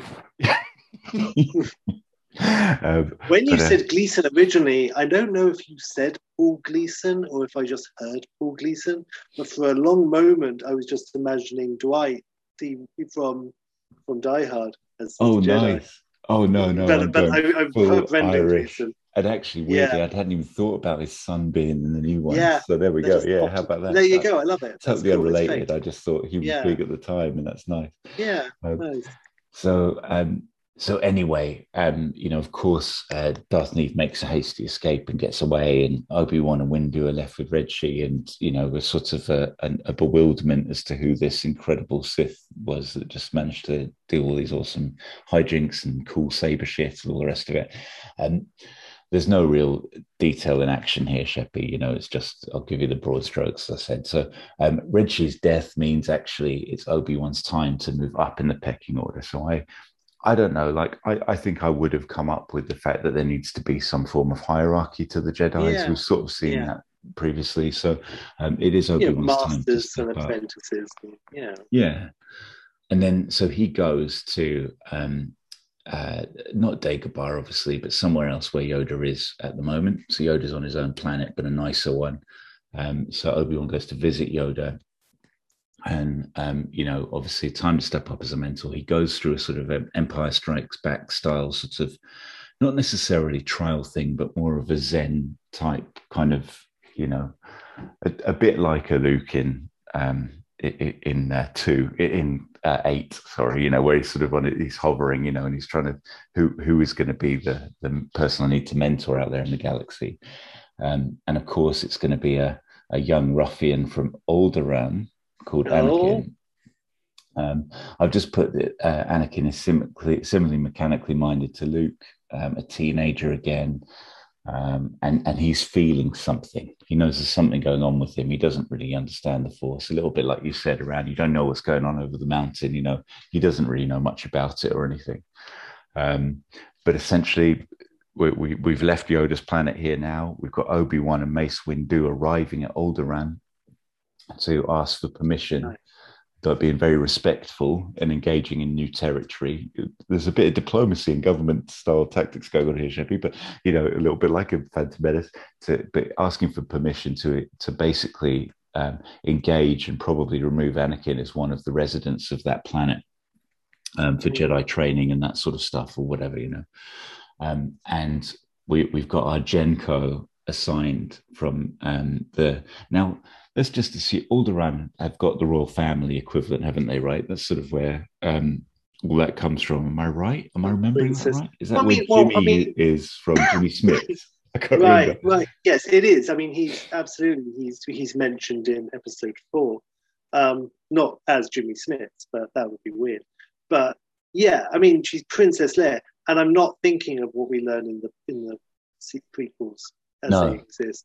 No, but she is, neither. so it must be. You would assume she's a princess. She's Princess Leia Organa. Leia Organa is her adoptive father. So yes, they must be royalty.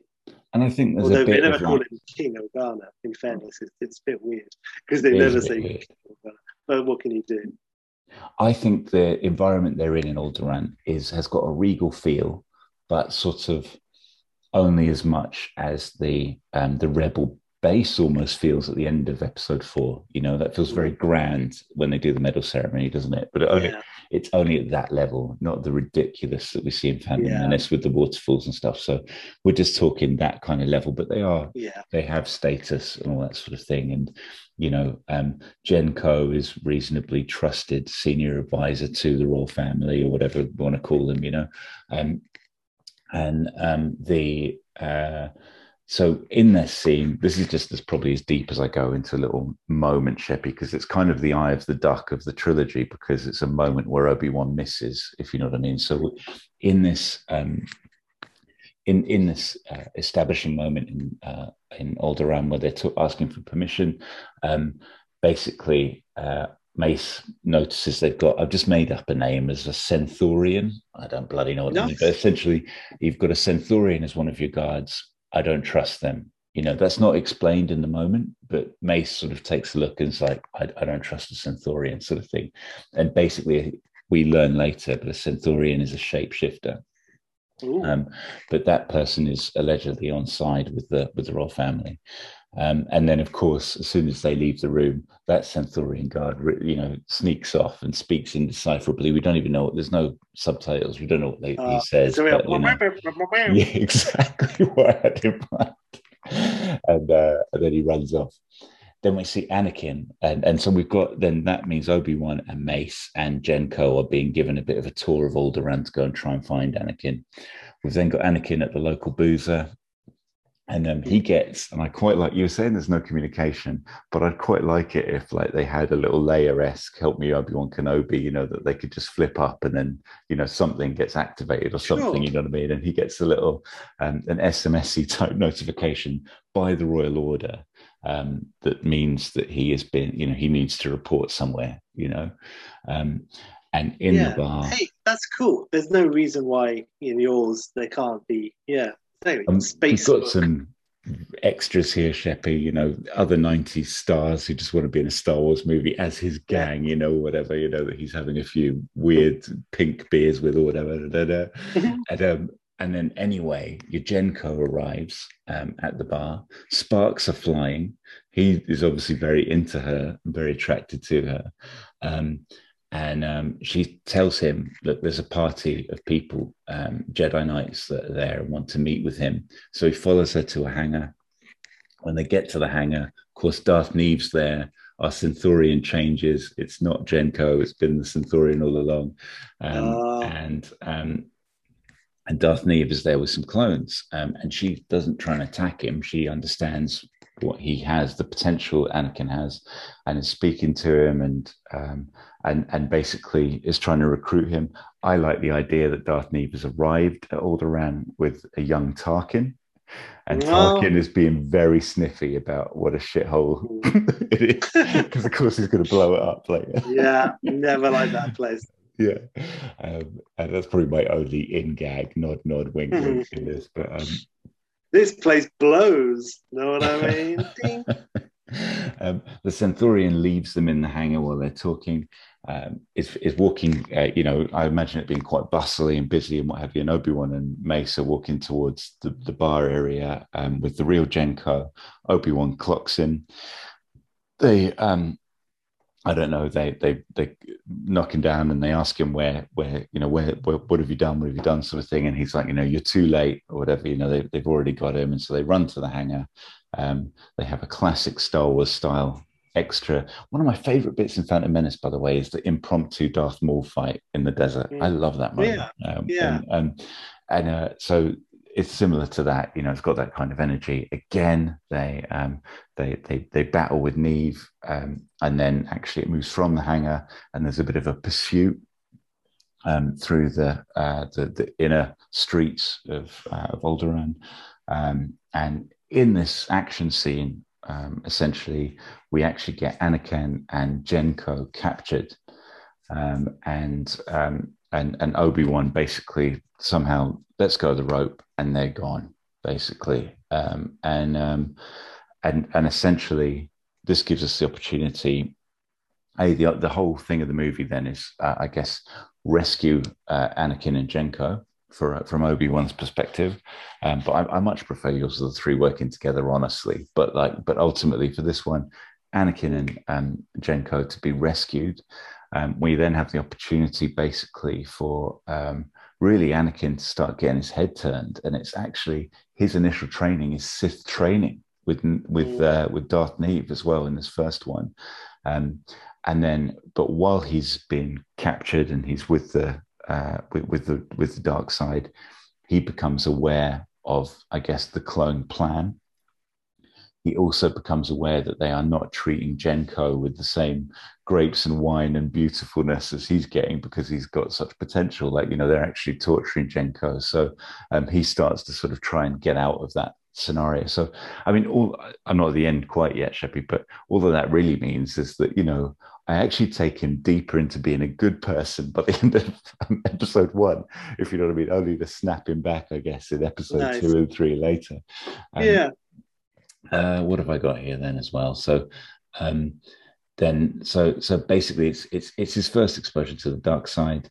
Um, they I like the idea of um, he him basically the mission of this one then being obviously rescue him they managed to do that a bit like episode four maybe two-thirds of the way through obi-wan's rescue mission um, comes off with mace um, so they managed to get him and jenko out and also a very small contingent of the clones that have been trapped wherever you know with, with, with wherever they've been held with um, darth neve as well so they've uncovered the kind of the clone plan a very small victory in freeing some people. And that's basically the movie, Sheppy. There's no big suck, no big bang, mm, no big, the rescue good. mission, um, lots of lightsaber chicanery. Nice. Um, Yoda only having that little five minutes. Um, mm. At the moment, no triangle between Obi Wan and um, and our uh, and Anakin and, and and Jenko, but I think there is the possibility for Darth Neve to be to have turned his head a little bit as well, you know, and uh, yeah, and, and maybe you've got Jenko being a bit frosty, where obviously she was a bit flirty when it was the Sensory Guard. Yeah. um, so there's some comedy potential there, possibly, and then uh, yeah, but but you know, anyway, that, that's kind of where I've got to, Sheps. That's sort of the the plan, um, and then I guess episode two, we we we go deeper into the clone stuff. I think that probably for me might be more of a, a three way mission between the three of them. Mm, yeah. Um, and then, uh, and, and maybe we kill off Mace in episode two as well to keep the stakes mm. high. I'm just thinking off That's the top a, of my head now, honestly. And yeah. Then, I have to say, really, I mean, it's all cool. You don't really need him to be Mace. He could be any Jedi and, you know, and it could still be Samuel L. Jackson. He doesn't need That's to true. be. It could be Minky Manky who I'm a cool fan of. But I like I like this character, and he could. There's potential for him to be like, yeah, really, really cool character. And then of course, yeah, killing him off episode. I like two. the Centaurian as well as potential for some of that sort of shit there too. yeah, um, yeah.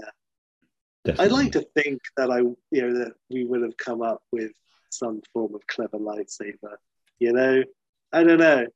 Well, Maybe not. I, you know, I, I, I can't, I'm not going to use the double lightsaber, of course but it, it is cool. I, I, like the I like the old double. Maybe um, I see a. I think actually this is now in the Mandalorian, but I came up with this ages ago of like a black saber with like a white core. Um, it's kind oh, of yeah. cool.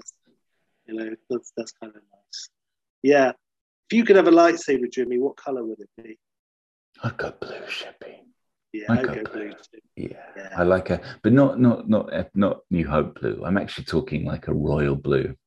Nice. Yeah. Yeah. Yeah. I like that. You could have like a little twist on the theme if you had a lightsaber with tiny little electricity sparks inside it, almost like one of the balls with which you know, where the electricity goes to your fingers. Little things where it's sort of like deep purple with the blue saber. You know, so I different that. lightsabers have sort of different power stuff. So you could yeah, Or even just uh, yeah. fuzzy around the edge. Here's a design for you. You've got the lightsaber there, and you have a little ball on the bottom Mm. of it, like it would look like a Mm. handle when it's deactivated, but you could press it. It then has the same connectivity as the, the lightsaber, but it can shoot off like a boomerang and do something and come Oh, back nice. like a magnet at the bottom again as well, right? Yeah, That'd be quite that's cool. It could be like a, a lightsaber, but like a ball, a light ball, like like the cursor, and then just shoot off. And it's made of the same material as the saber. Yeah. uh, you know, with a little kyber crystal in the center of the ring, it pops off and then goes through like 18 heads and then pops back again. That Yeah, would be man. great. Yeah, no, I like that. that. Yeah, that's that's wonderful. I will say, I think it was in the Anthony Zahn books. Um, Luke at one point is on. I think it's a Death uh, Star Destroyer, and he throws his lightsaber and it spins, and then he uses the Force, and it does this huge. You know, he like moves his hand and makes the lightsaber whilst it's spinning do this huge like semicircle around the room and just like chop up like a hundred stormtroopers and it comes back to him. And I, I like that. That's Yeah. You know, you Um, could do some, you know, some, frankly, some Thor's hammer type shit with the Force and throwing a lightsaber. And they never really did. Most of the time, when you get a lightsaber to fly to you, you you turn on the beam when when you get the handle. But you can, of course, you know, make it fly around and just a bit like the the grey glaive from Krull, and just have that fly around and take some fools out. Uh, I like it. Yeah. One thing about the. Thor hammer point as well, Sheppy, they never really did this, but like to even have a special lightsaber, which only you know the truest of heart, or, or you know, oh, what yeah. the bottom line is, at least only one person can use it or something. You know what I mean? Like something Yeah. gimmick like that would be quite cool as well. Yeah, it's activated like pure force, so you can only act. There's no button, but it, you know, if you're of a certain level of force power, then you can activate it. That's cool. And then it could be like Anakin's trying and trying and trying and trying and trying, and then like right at the last moment in episode two or something, it like clicks on. He becomes quote unquote worthy, and it pops up, and then he does some mega cool stuff with it. And it could be like you know red center, but like kind of like lighter red as it goes out by the tip, it's like almost yellow, something like Nice. a flame. Yeah. Yeah. I feel as a, guardian of the agenda sometimes of our pod, we probably have to call it there. for You're absolutely policy. right. It's been a wild, wild ride.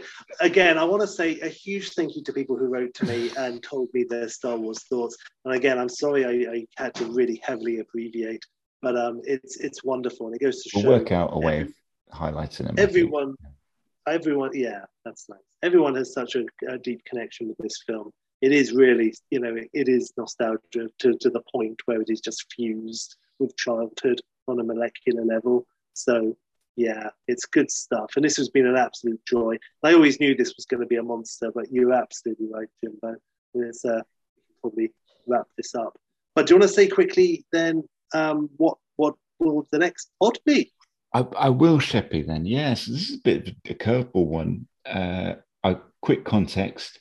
I was asking G, you know, what do you think we should do as a as a sequel? And she threw out Pretty Woman, and I guffawed, Sheppy. I guffawed and said, "Who wants to see Richard Gere and Julie Roberts' next step? I mean, it ended so happily. It was such a Cinderella story. It's ridiculous." But then the acorn of an idea came to me, which was actually Gere and Roberts reteamed up for Runaway Bride. That they did. Um, and and it started to make me think, okay, I'm going to open up. The, this is again like a theme we might revisit in the future. But uh, but for next week's uh, pod, Sheppy, I just want you to think of an existing cinema team. It could be a duo, trio, if you want to see, you know, Martin, Chase, and Short come back together again. Mm. Um, but you know, it can be any uh, combo, a troupe, let's say, or duo. You know, I probably will go duo um, of people essentially take on different parts in a whole new adventure or uh, setting, but it's essentially the same actors coming back. It's together. a fierce creatures. It's a Fierce Creatures is the perfect example. Yeah, absolutely. So I give you free reign on this, Sheppy. It can be any genre, any group, any time, alive, dead, possible, impossible, all that stuff. So just have some fun That's with great. it. And um, yeah, man, let's see what you I'll say right with. now, I want to see the, the cast of Doctor No but in a totally different type of film. not a carry on film, but some sort of crazy comedy. And it's not even that Connery's the main character. It's like, you know, Bernard Lee is the main character and Connery is like supporting. So they, they change, like, you know, like a carry on film, different focus. There you go. There's a taster. There's a taster right now. Jack Lord doesn't know what's going on. Amazing. That's great, Jimmy. That's wonderful. And I'll nice. tell you what, I'll, I'll I've got an idea for a, a, Pretty Woman sequel right now. I'll tell you that for nothing. So, we have to do brilliant. that too. Maybe do that as a quick throwaway. I love it. But what should we do as a sign off, Sheppy, for this Star Wars marathon? Well, um, I don't know. Is there like a very famous saying or quote from Star Wars, something that's become instantly iconic, which something to do with something being with you always. Uh, the droid will service you forever, something like that. I think that's the, uh, exactly uh, the quote. that, that, that's, that's the one. I thought so.